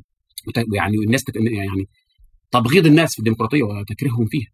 وعندك في نفس الوقت دول غربية ترى إن الديمقراطية خطر على مصالحها. انت كمواطن عربي أنت أنت لا تواجه يعني ده ما كانش موجود في الحاله الأوروبية مثلا. يعني يعني مثلا بعد انهيار الاتحاد السوفيتي أوروبا الغربية أو الاتحاد الأوروبي دعم الانتقاد الديمقراطي في أوروبا الشرقية في بولندا ولا في تشيك ولا هنا ولا هنا. في في الحاله العربيه أنت بالعكس عندك تآمر على المسألة. صح. فأنت يعني رأفة بالمواطن العربي رأفة بالنشطاء العرب اللي بيحاولوا إن هم يغيروا رأفة بيهم. هيواجهوا مين ولا مين؟ طبعا أكيد في. هم لازم لازم يتعمل. أكيد في في لازم يعملوا طبعا شيء عليهم. بس الواقع العربي صعب جدا جدا. مم. أنت الآن يا عم أصبح تكلفة العمل السياسي في العالم العربي هو حياتك. صح. حياتك. عشان تطلع تعمل مظاهرة ممكن تقتل فيها. فما رفعوا التكلفة. موجود الحال في سوريا وفي ليبيا وفي اليمن وفي حالات أخرى آه، يتم اعتقالك سنوات. مم. مم. صح. 15 سنة و20 سنة و... يعني يعني خلاص بقى. لغاية ما يبلغ صاحب يعني يرموك في السجن في غياه بالسجون. زي ما- تاني تاني برجعنا تاني لنقطة الصفر. أن. الدولة. ترى المجتمع خصم لها في صراع معه إما نحن أو أنت. رغم أنهم يدعوا عكس ذلك إن إحنا بنخاف عليكم وإحنا بن مش عارف عايزين نعمل مصلحتكم ده كله كلام فارغ. كلام فارغ ده كله يعني. فأنت معركه التغيير معركه طويلة جدا معركه التغيير محتاجه وعي محتاجه تفهم فين أصل المشكلة. ومحتاج يبقى عندك القدرة النفسية إنك تتعاطى بهذا الواقع. وأنا رأيي الشخصي إنه هي مسألة وقت ليس أكثر ولا أقل هم يؤخروا التغيير. لكنه قادم قادم بحكم الواقع. انت عارف حتى لو انت عندك نموذج مثلا بيسموه النموذج الصيني اللي هو قايم على النموذج الصيني؟ ما عندكش حرية سياسية بس عندك تنمية طبعا عندك طبقة وسطى عندك منظومة اجتماعية من الضمان الاجتماعي عندك دخل محترم عندك بدائل. أو مثلا زي زي مثلا بعض دول الخليج العربي اللي هو فيها دخل الفرد أعلى أعلى معدلات في العالم. يعني ما عندكش في الدول العربية الأخرى الجمهوريات العربية الأخرى ما عندكش. ولا بعض الملكيات زي الأردن مثلا والمغرب ما عندكش. ما عندكش الإمكانيات اللي عند دول الخليج العربي. عشان تعمل عقد اجتماعي اللي هو إيه؟ الحرية مقابل الخبز. ما عندكش؟ انت عندك لا حرية ولا عندك خبز. في العالم في الجمهوريات العربية. لا طبعا هيرفعوا الدعم عن الخبز في بسبب الأزمة أزمة القمح اللي موجودة في روسيا وأوكرانيا يعني. الرز الرز كما قال السيسي. دول عندها رز. بالضبط. هي دكتور كان عندي سؤال فيما يخص التجربة. يعني أنت كتبت ما شاء الله كتابين فيما يخص تجربة التجربة يعني بعد الثورة وتجربة الإخوان المسلمين في السلطة. في رأيك ما هي الأمور التي كانت تنقصهم حتى تتم الاستمرارية وحتى الحركات الإسلامية التي حاولت؟ ممكن نحكي على تجربة الإسلاميين في الجزائر يعني في التسعينات وتجربة الإخوان في تونس وفي مصر.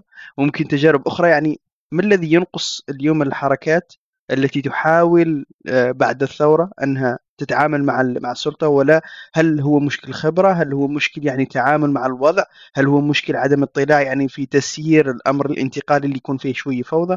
ما هي المشاكل اللي اللي يمكن تواجهها؟ وهل هذا نقص نظر يعني في كما كنت تقول لنا قبيل تعامل مع الثورة وعلى المدى الطويل ما عندناش نفس يعني؟ حتى الرياضة يقولوا لازم يكون عندك نفس ما يعني تكون محضر على الأقل عقد من الزمن.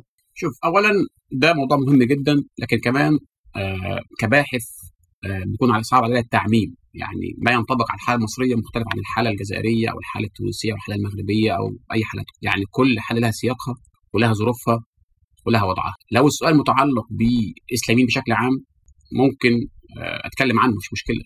لو متعلق بالحالة المصرية ممكن أفصل فيها بشكل أو بآخر. خلينا نشوف الحالة المصريه يعني. لو الحالة المصرية تحديدا الحالة المصرية حالة غريبة وعجيبة جدا. وكان بالنسبة لي أنا كباحث علوم سياسيه وكمراقب حالة فيها نوع من الإشكالية.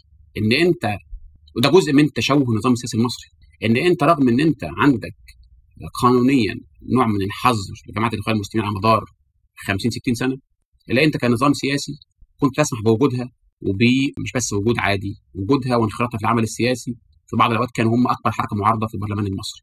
زي مثلا كان الحال في عام 2005 لما كان عندهم 20% من مقاعد البرلمان المصري فكان دايما عندي سؤال طب إزاي يعقل إن أنت بتحظر حركة قانونيا ورسميا وفي نفس الوقت تسمح لها بالعمل السياسي؟ فاكتشفت إنه في بعض الأوقات الأنظمة العربية مستفيدة من وجود الإسلاميين ولكن حتى حد معين إنها تستخدم الإسلاميين كفزاعة داخليا وخارجيا. داخليا عشان تقول إنه طبعا بعض الأفكار الإسلاميين فيها مشاكل خاصة متعلقة مثلا بحقوق بعض الفئات المرأة أو الأقليات بتكلم عن الحالة المصرية تحديدا يعني. أو مثلا عندهم عندهم نقص في الخبرة السياسية فصعب إن هم يبقى عندهم قدرة على الحكم والكفر. طبعا نتيجة طبعا الاقصاء الإقصاء اللي بيحصل معاهم يعني. أو إن هم مثلا هيحاولوا إن هم يفرضوا نموذج معين للدولة قد ياتي على حريات الأفراد وحقوقهم وما إلى ذلك. تخويف بشكل مستمر. في نفس الوقت كمان تخويف للخارج. طبعا الخارج عنده اوريدي إسلاموفوبيا. وخوف من كل شيء متعلق بالإسلام بالك بقى بالحركات الإسلامية. ففي تشويه مستمر وشيطنه مستمرة للإسلاميين بشكل عام داخليا وخارجيا ورغم ذلك ولذلك ده يفسر هذه الحالة الغريبة في الحالة المصرية. إن أنت عندك أكبر حركة اجتماعيا وسياسيا وتنظيميا ولكنها محظورة. فكان بالنسبة لي شيء غريب شوية وشيء كان لافت يعني فيما يتعلق بالإخوان بقى نفسهم طبعا الإخوان موضوع كبير جدا وأنا ألفت فيه كذا مؤلف كذا كتاب. لكنه لو حبيت أختصر الموضوع فيما يتعلق بأزمات الإخوان المسلمين ومشاكلهم اللي قد تكون أحد أسباب الوضع الراهن مثلا أو تفسر نوعا ما ما يجري حاليا. وأنا اشرت ده في مجموعة من الفيديوهات على قناتي على اليوتيوب عملت حاجة اسمها الأزمات الاربع للإخوان المسلمين. تحدثت عن أربع أزمات أزمة الفكر وأزمة التنظيم وأزمة القيادة وأزمة الاستراتيجية. فصلت فيهم يعني المهتم من حضراتكم أو من المستمعين والمشاهدين ممكن يرجعوا هذه الحلقات الموجوده على على قناه اليوتيوب رغم إنها حلقات طبعا مختصرة جدا وقد تكون في بعض الأوقات مختزلة لكنه طبيعة اليوتيوب مختلفة عن طبيعة المحاضرات الأكاديمية الواحد بيتكلم فيها عن موضوع الإخوان المسلمين. اللي عايز أقوله إنه قبل ما أتكلم على الأزمات دي ان الإخوان المسلمين هم في النهاية حركة اجتماعية. يعني إيه حركة اجتماعية؟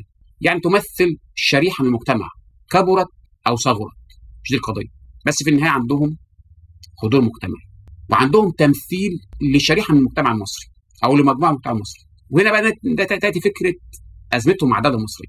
أنا قلت في اول في أول كلامي النهارده مع حضراتكم أن الدولة العربية تعاني من التمثيل. لا تمثل أحد. قد تدعي ذلك لكنها لا تمثل أحد.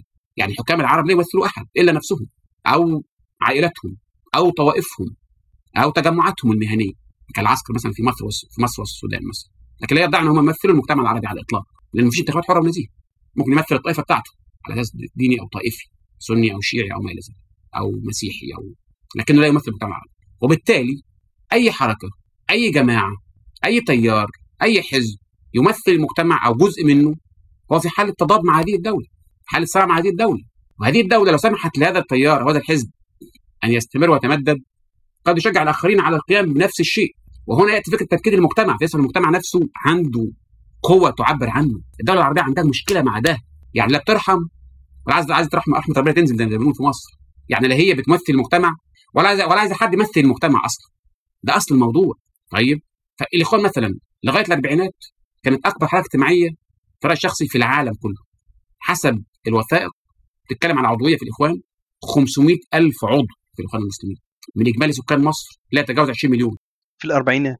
في آخر سنة 49 أو 48 حسب وثائق الخارجية الأمريكية اللي بعض الباحثين طلع عليها ونشرها في أحد المقالات الأكاديمية. طبعا حركه كانت حركة حركة يعني كان اسمها جمعيه الإخوان المسلمين. مشروعة يعني. عندها شعب وعندها فروع داخل مصر وكمان كمان كمان خارج مصر أيضا. كان عندها شركات اقتصادية عندها صحف أسبوعية وصحف يومية ومجلات عندها جمعيات أهلية. عندها مستشفيات عندها مدارس. منظمة يعني. منظمة كاملة يعني كانت تؤدي دور مهم في المجتمع المصري يعني كانت كانت جزء طبيعي وجزء كده إيه بيسموه اورجانيك مش شيء يعني هبط من السماء. جمعيه عموم المسلمين عندنا في الجزائر؟ آه يعني مش مش شيء كده يعني مش شيء نشاز يعني هو شيء من المجتمع المصري يعني شيء أصيل مش شيء كده جاي من وبالعكس كان حتى بعض النخب النخب اللي حكمت مصر بعد انقلاب 52 كانت اعضاء في الإخوان المسلمين. يعني عبد الناصر كان عضو في الإخوان المسلمين وأعطى البيعة. على المصحف والسيف للاخوان المسلمين. ده مش كلامي أنا.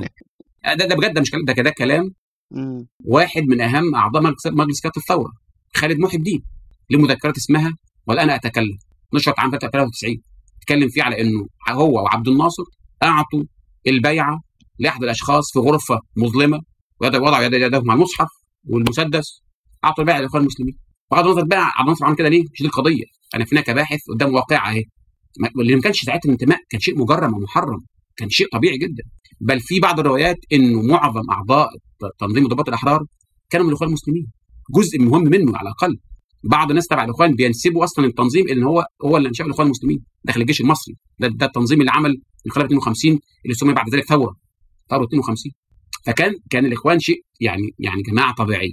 دخلوا في صراع مع السلطة في كذا مرة. مرة في سنة 48 اللي تم على أساس على أساسها على اثرها حل جماعة الإخوان المسلمين الحل الأول بعدها بكام أسبوع اغتيل حسن البنا في 12 فبراير 49 بعدها الجماعة الثاني للعمل القانوني وكان في علاقة جيدة مع ضباط الاحرار ثم جه الصدام في 54 عبد الناصر انقلب عليهم عبد الناصر واودعهم السجون وارتكب مجازر في حقهم وأعدم مجموعة من قادتهم ابرزهم أبرزهم سيد قطب 66 ودخلهم السجون لمدة على الأقل 15 سنة.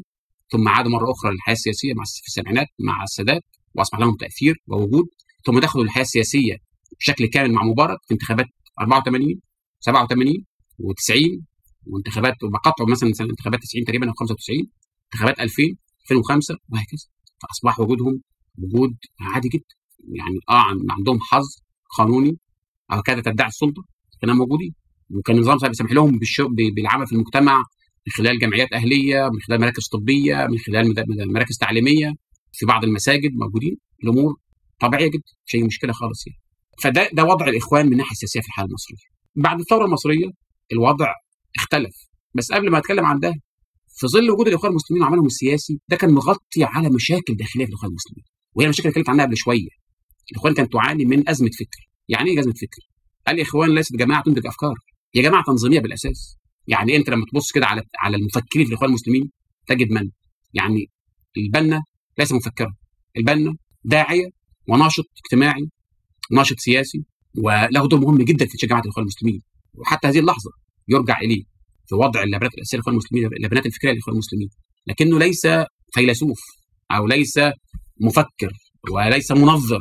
هو شخص حتى يعني بيشتغل بشكل عملي. طيب؟ سيد قطب. آه قد يكون أحد الناس لكنه سيد قطب كمان صعب إن أنا إن أنا أقول إن هو مفكر الاخوان المسلمين لأنه معظم إنتاجه عمله حتى قبل الانتماء للاخوان المسلمين.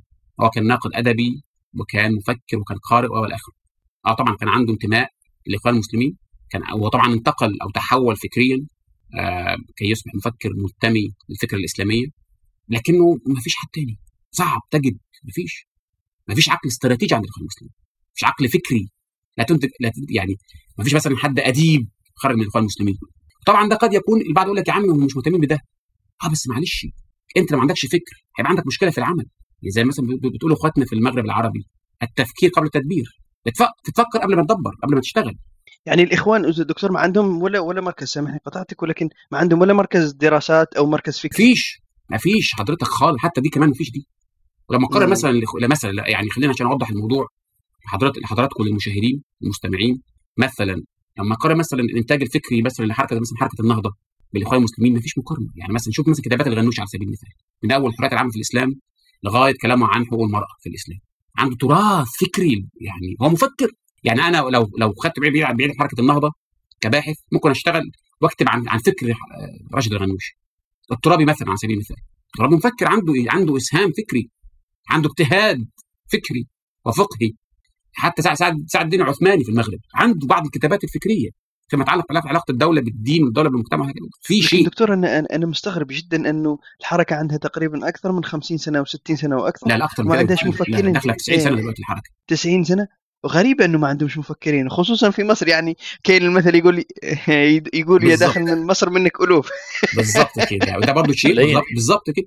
بالظبط كده. أنا أعتقد جزء منه متعلق بالأزمة الثانية أزمة التنظيم. التنظيم الإخواني في مصر تحديدا تنظيم مغلق. نمط التنشئة فيه لا تشجع فكره التفكير التفكير خارج الصندوق التفكير الحر. بالعكس أوقات اللي بيفكر بيكون في خطر في الإخوان المسلمين. لو فكرت وغردت خارج السرب يبقى عندك مشكلة حقيقية. بيتم تهميشك. أو أنت بتترك التنظيم. ويعني التاريخ شاهد على عشرات لم يكن مئات بل بعض الاوقات آلاف اللي خرجوا من الإخوان المسلمين نتيجة لاختلافهم مع الخط الفكري للجماعة والخط السياسي للجماعة. الجماعة لا تستوعب المختلفين معاها بشكل صحي أو إيجابي. وشواهد كثيرة جدا. في القيم اللي عند التنظيم الإخواني هي قيم قيم تحض على أكثر على على الولاء على البيعة على الثقة. مش على الكفاءة مثلا. مش على التفكير الحر النقدي. لا. نمط التنشئة مختلف. بالظبط كده مثلا يبقى أنت أنت مثلا نشأت في أسرة منغلقة أو سلطوية. غير مثلا تنشا في أسرة تشجع على التفكير الحر والتفكير النقدي وتبادل الآراء. نفس الوضع. أنت في كعضو إخواني عندك لقاءات دورية لقاء الأسرة أو الشعبة أو المنطقة أو الإقليم أو عندك معسكرات بتروح فيها وعندك ندوات ودورات كلها بترسخ نفس الفكرة أو نفس طريقة التفكير عفوا مش الفكرة اللي هو التفكير اللي هو هدفه البقاء أكثر من شيء آخر. طبعا جزء منه متعلق بالقمع اللي موجود موجود من النظام. النظام حشرك دايما في زاوية في حاله دفاع عن النفس. مش في حالة مبادرة مبادئة خدت بالك؟ في كمان عنصر متعلق بالتكوين العلمي والمعرفي للقيادات الإخوان المسلمين. معظمهم خلفيات علمية مع احترامي طبعا لبتوع العلوم. لو حد بيسمعنا من بتوع العلوم على دماغي من فوق. إحنا علوم علوم الكمبيوتر. مع احترامي لذلك. لكن كمان في جزء متعلق بالقضايا الاجتماعية والفلسفية والتاريخية والقانونية والاقتصادية. اديكم اديكم اديكم مثلا مثال. أعلى وأهم هيئة في الاخوان المسلمين هي مكتب الإرشاد اللي بتتكون من حوالي 16 عضو وممكن يوصلوا في بعض الاوقات 20 و21 عضو أو 22 عضو. لما تبص على التخصصات المهنية بتاعتهم أطباء مهندسين علماء زراعة على رأس من فوق طبعا ما قلتش حاجة. م. كانوا كمان غياب التخصصات الاجتماعية والأدب والإنسانية. لا لا بيعمل فرق صراحة بيعمل فرق. صراحة طريقة حتى طريقة التفكير بين التكنولوجيين والعلوم الإنسانية مختلفة جدا. الشخص المتعلم تعليم يعني علمي يعني عنده قوانين ثابتة. ما اتش مع أو يدينا ما أعرفش مية. وهكذا ميكانيكا فيزياء. صح. ما عندوش ما عندوش مساحة يعني عنده ابيض وأسود ما عندوش مساحة رمادية. صح.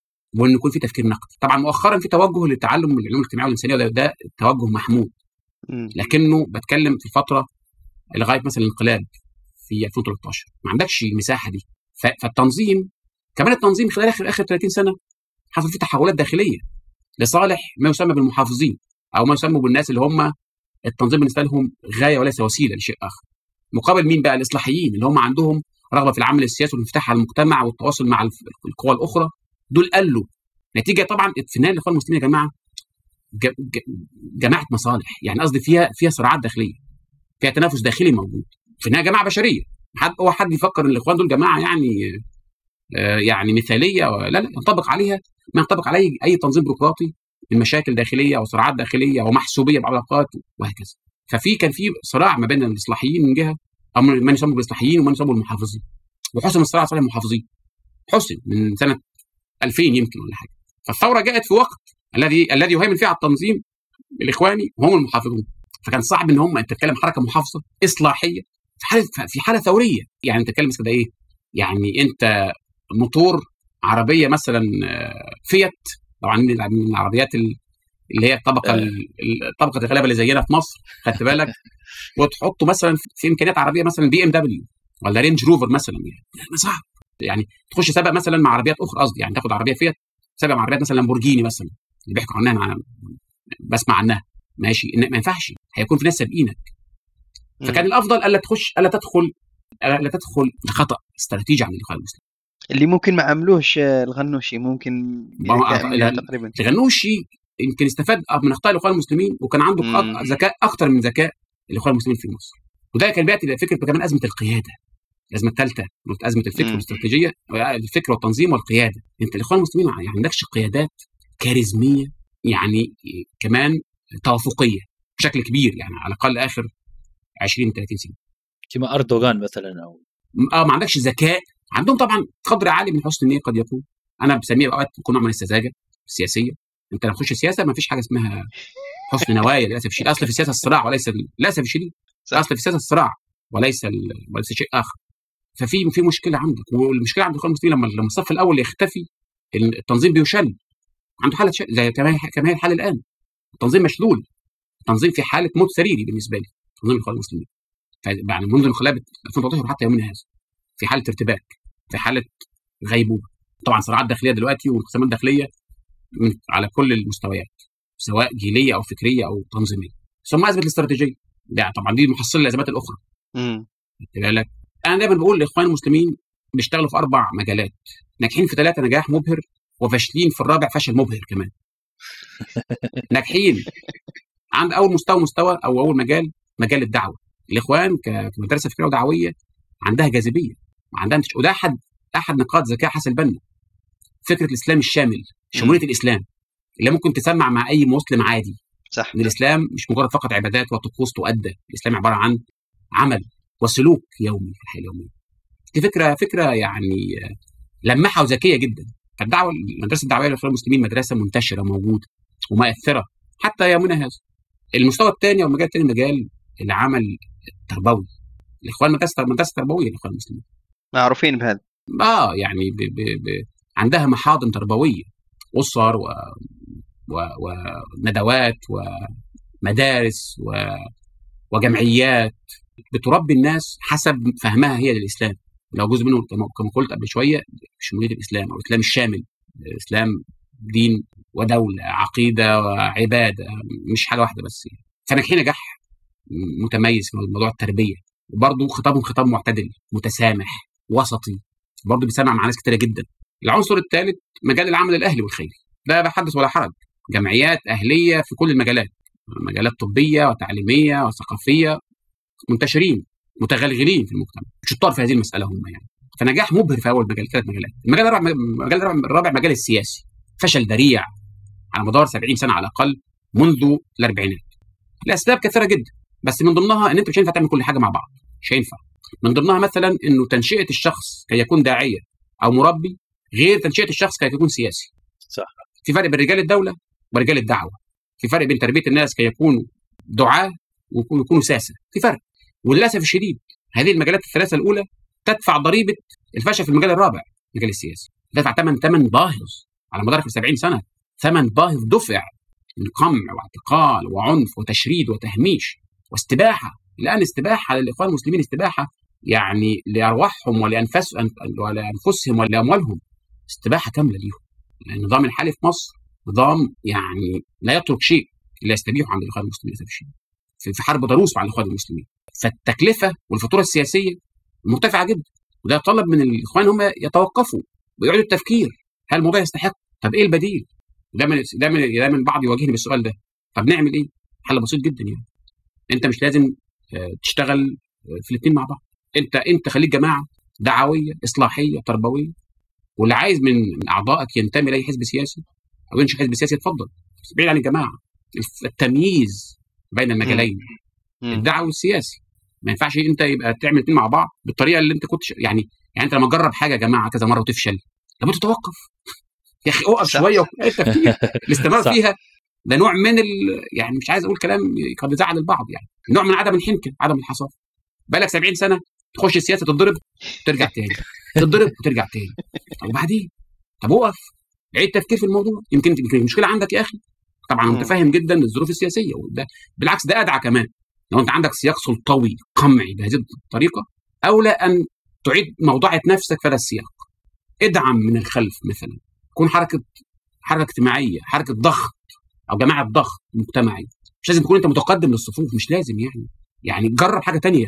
لكن مصر تخش في الحيط كل شوية وتدخل الناس معاك. ما ينفعش كده صح. سؤال سؤال لو كان لو أخذنا في نفس السياق تاع الثورة المصرية لو قلنا أنه كان هناك حزب أو جماعة ذات توجهات يسارية هي التي فازت بالانتخابات وكان رئيس من تلك الجماعة هل في رأيك كانت تكون يعني نفس المقاومة من طرف النظام أو الدولة العميقة؟ هذا سؤال مهم جدا سؤال مهم جدا أستاذ زبير جدا لأنه ده البعض بيصيغه بشكل آخر.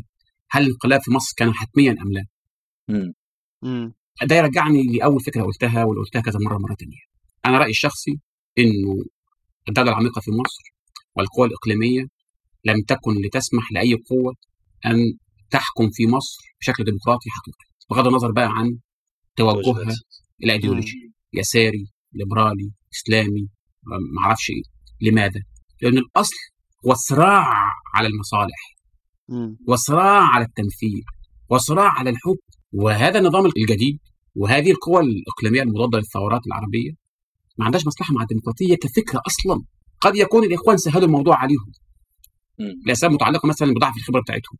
اسباب متعلقة ببعض يعني واجهة تصريحاتهم بعض الأوقات أو بعض ذكائهم يعني عدم وجود ذكاء في التعاطي مع الواقع الإقليمي المعقد جدا.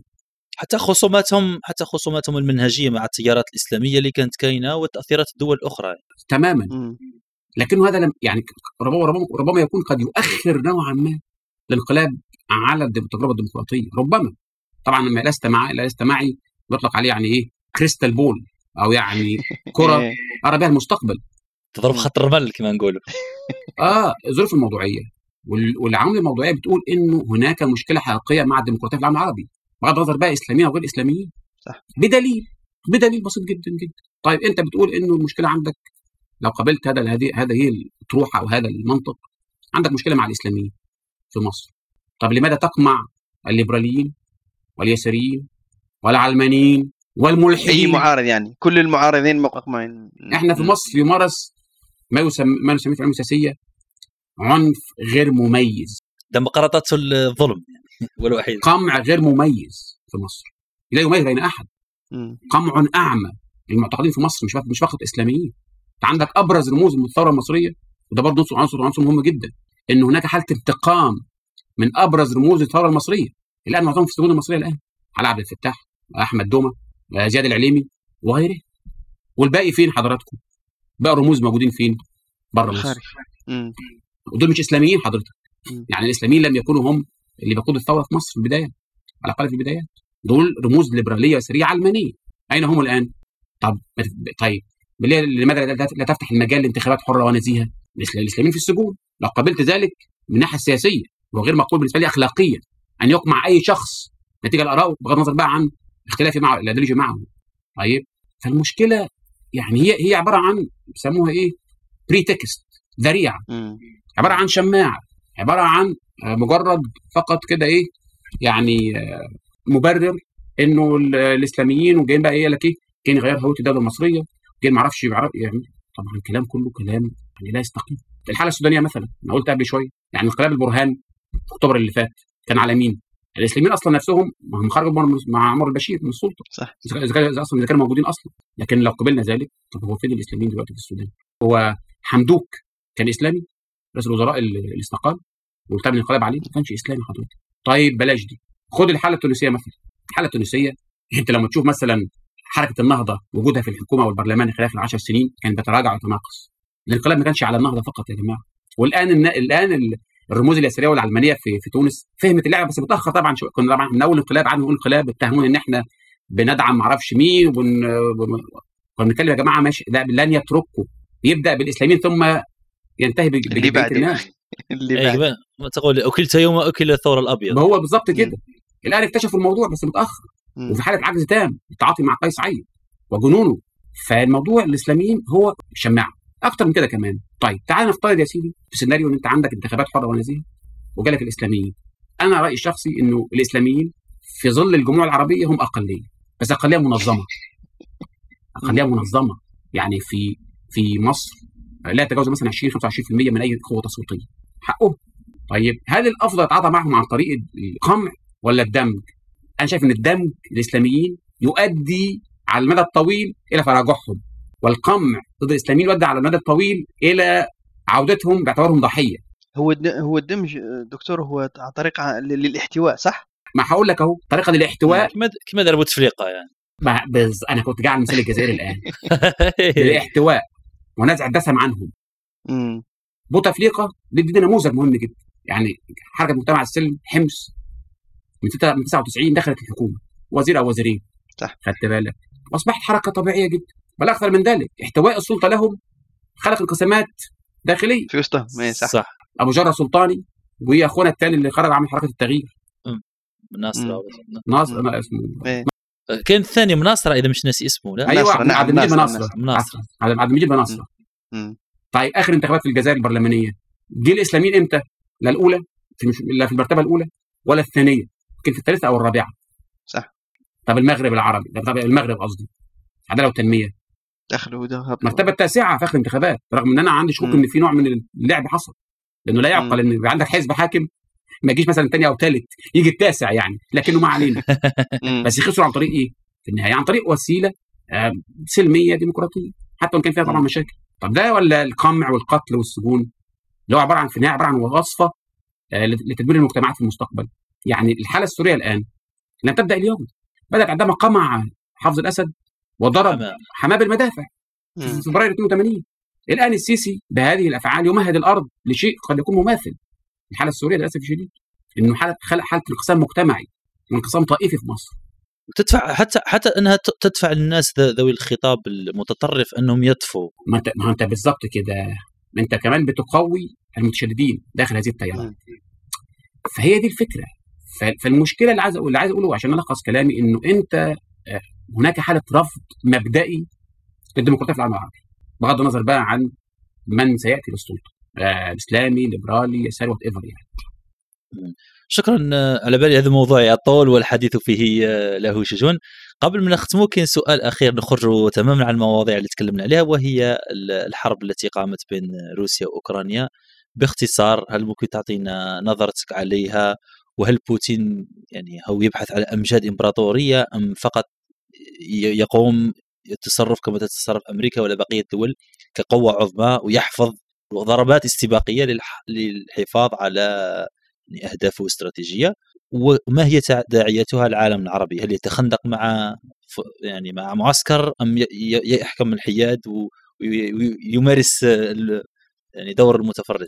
نعم اللي بيحصل ما بين روسيا وأوكرانيا وطبعا بالتبعيه الغرب هي هو صراع نفوذ وصراع النفوذ ده جزء أصيل في العلاقات الدوليه يعني مناطق النفوذ ده مبدأ معروف في العلاقات الدوليه معظم الصراعات اللي بتحصل في العالم بتحصل نتيجة لمحاوله تغيير مناطق النفوذ على الخريطة العالمية بشكل أو بآخر. اللي حصل في الحالة الروسية الأوكرانية إن أنت عندك وضع نتج عن انتهاء الحرب الباردة وانهيار الاتحاد السوفيتي وخروج روسيا بصيغة أخرى منهزمة من ذلك الصراع واعتقاد البعض بأن أمريكا أصبحت هي القطب المهيمن على العالم وبالتالي عملت إعادة صياغة لمناطق النفوذ والهيمنة.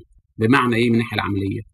إن أنت عندك تراجع حدث للقوة الروسية على مدار مثلا 15 15 سنة يعني من سنة 90 لغاية مثلا 2005 في مقابل تمدد لنفوذ الغرب شرقا في أوروبا. فأصبح عندك نوع من تمدد الاتحاد الأوروبي تمدد لحلف الناتو في مناطق كانت في وقت من الأوقات هي نفوذ لروسيا. بس روسيا كانت ساعتها ضعيفة. عندما بدأت روسيا تقوى أصبح عندها قوة اقتصادية مؤثرة وعندما أصبح الغرب يعني بيتسع بشكل لا يأخذ المخاوف الروسية اللي أنا في رأيي الشخصي من منطلق نظرية النفوذ مشروعة جدا في الاعتبار حدث ما حدث. واللي حصل النهارده لم يبدأ النهارده بدأ على الأقل قبل حوالي 15 سنة. يعني أول حرب فيما يتعلق بمناطق النفوذ بدأت في 2008 الحرب الروسيه على جورجيا واللي افضل في النهاية إلى برضه يعني الاستيلاء على مناطق يعني أوستيا وأبخازيا كمناطق نفوذ خاصة بروسيا. ثم بدا بتكرر الأمر بعد كده في 2014 مع الوضع الانفصالي في إقليم دونباس. فلما أصبح الأمر من وجهة نظر طبعا روسيا خطر حال مع وجود تسريع للمفاوضات ما بين أوكرانيا وحلف حلف الناتو الانضمام لحلف الناتو أصبح الخطر خطر حال. فدي ضربة استباقية.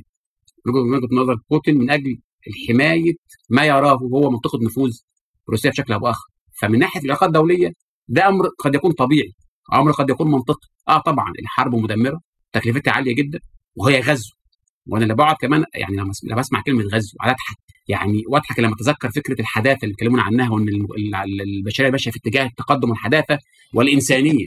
فأنا بسمع كلمة غزو في في 2022 أقول لا ده إحنا لسه عايشين في حالة بربرية.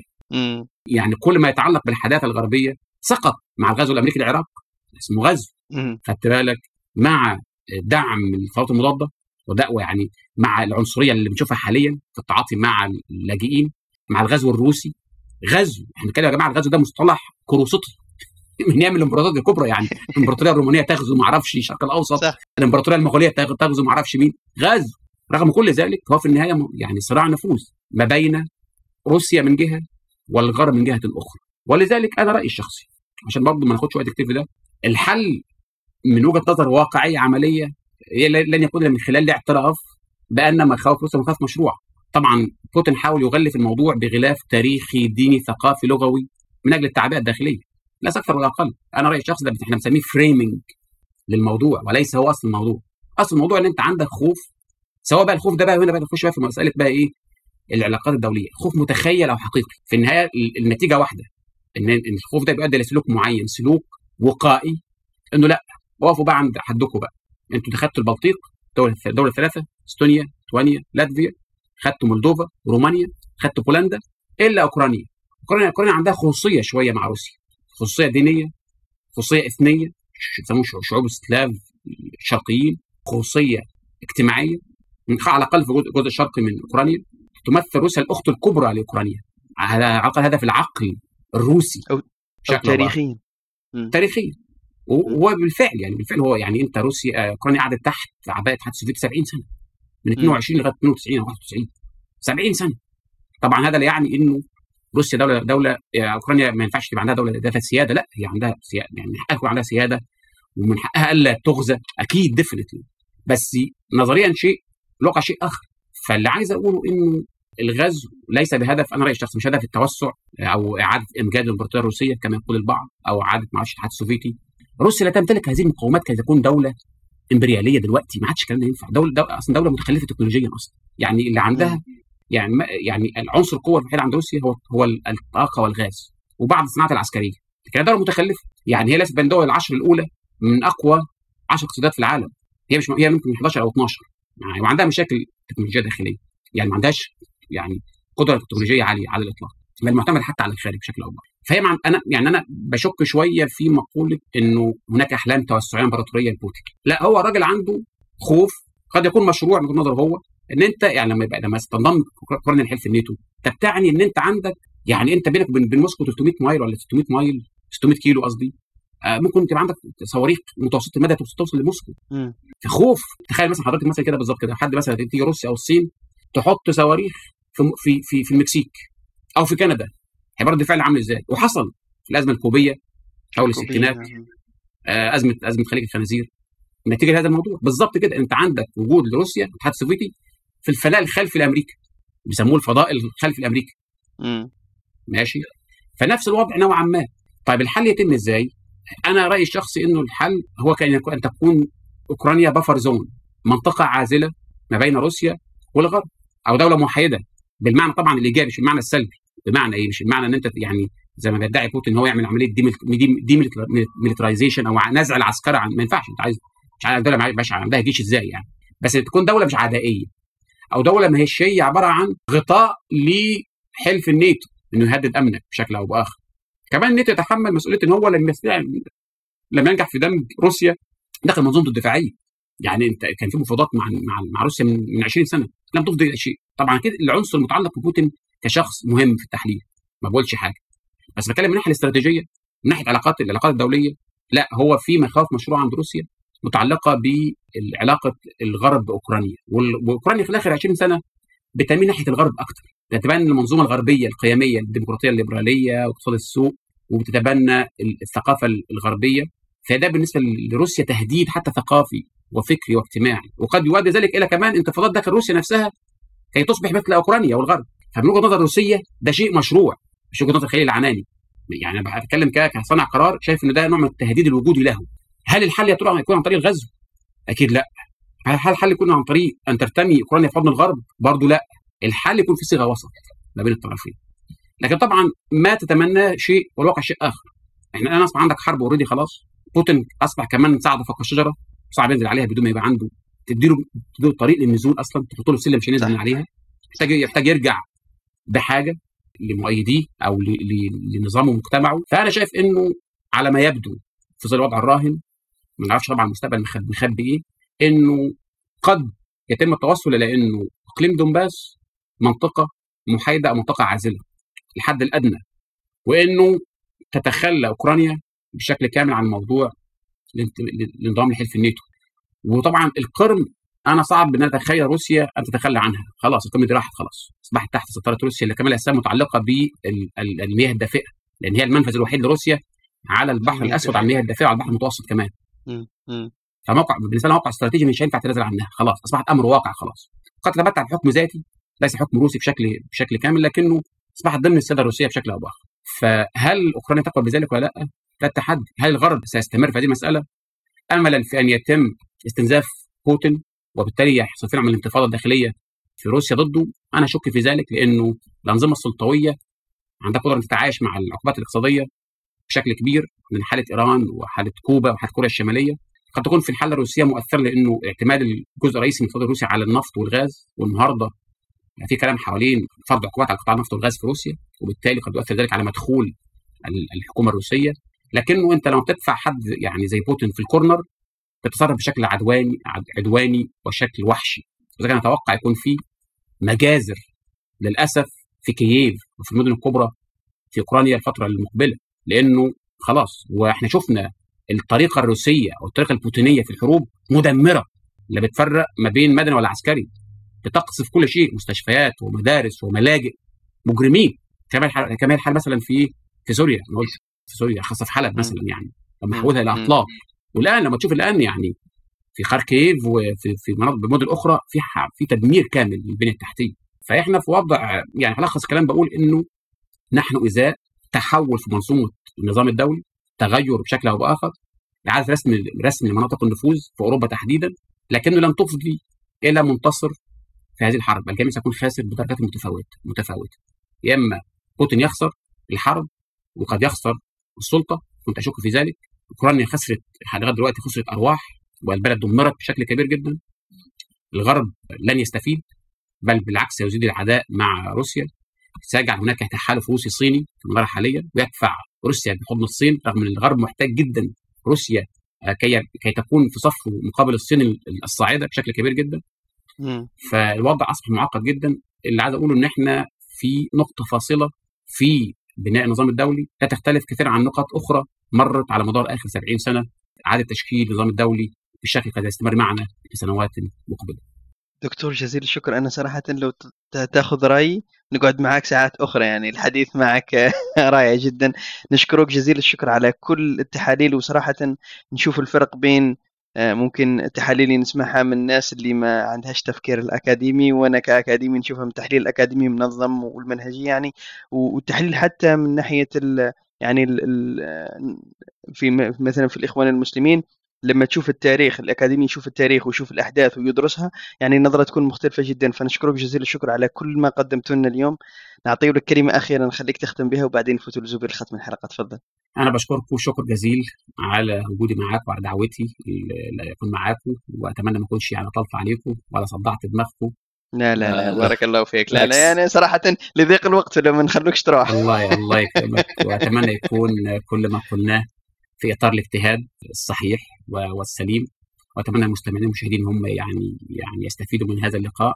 وبشكركم جميعا وأتمنى لكم التوفيق في كل ما قادم إن شاء الله. شكرا جزيلا أستاذ خليل بارك الله فيك وشكرا استفدنا معك وتعلمنا معك كثير وكما قلتها للأسف في قصر الوقت حتى بعض المستمعين يقولون لكم ساعتين وليس 15 دقيقة كما بعض الحصص ولكن للأسف باش تكون كاين حوار عميق لأنه قادر يجي شي ضيف يعطيك خلاصات أو bullet points ولكنها الأفضل دائما نحب نسمعوا الناس مختصين وتحاليلهم وأفكارهم مرتبة ومنظمة. شكرا جزيلا مرة أخرى وربما موعد آخر إن شاء الله.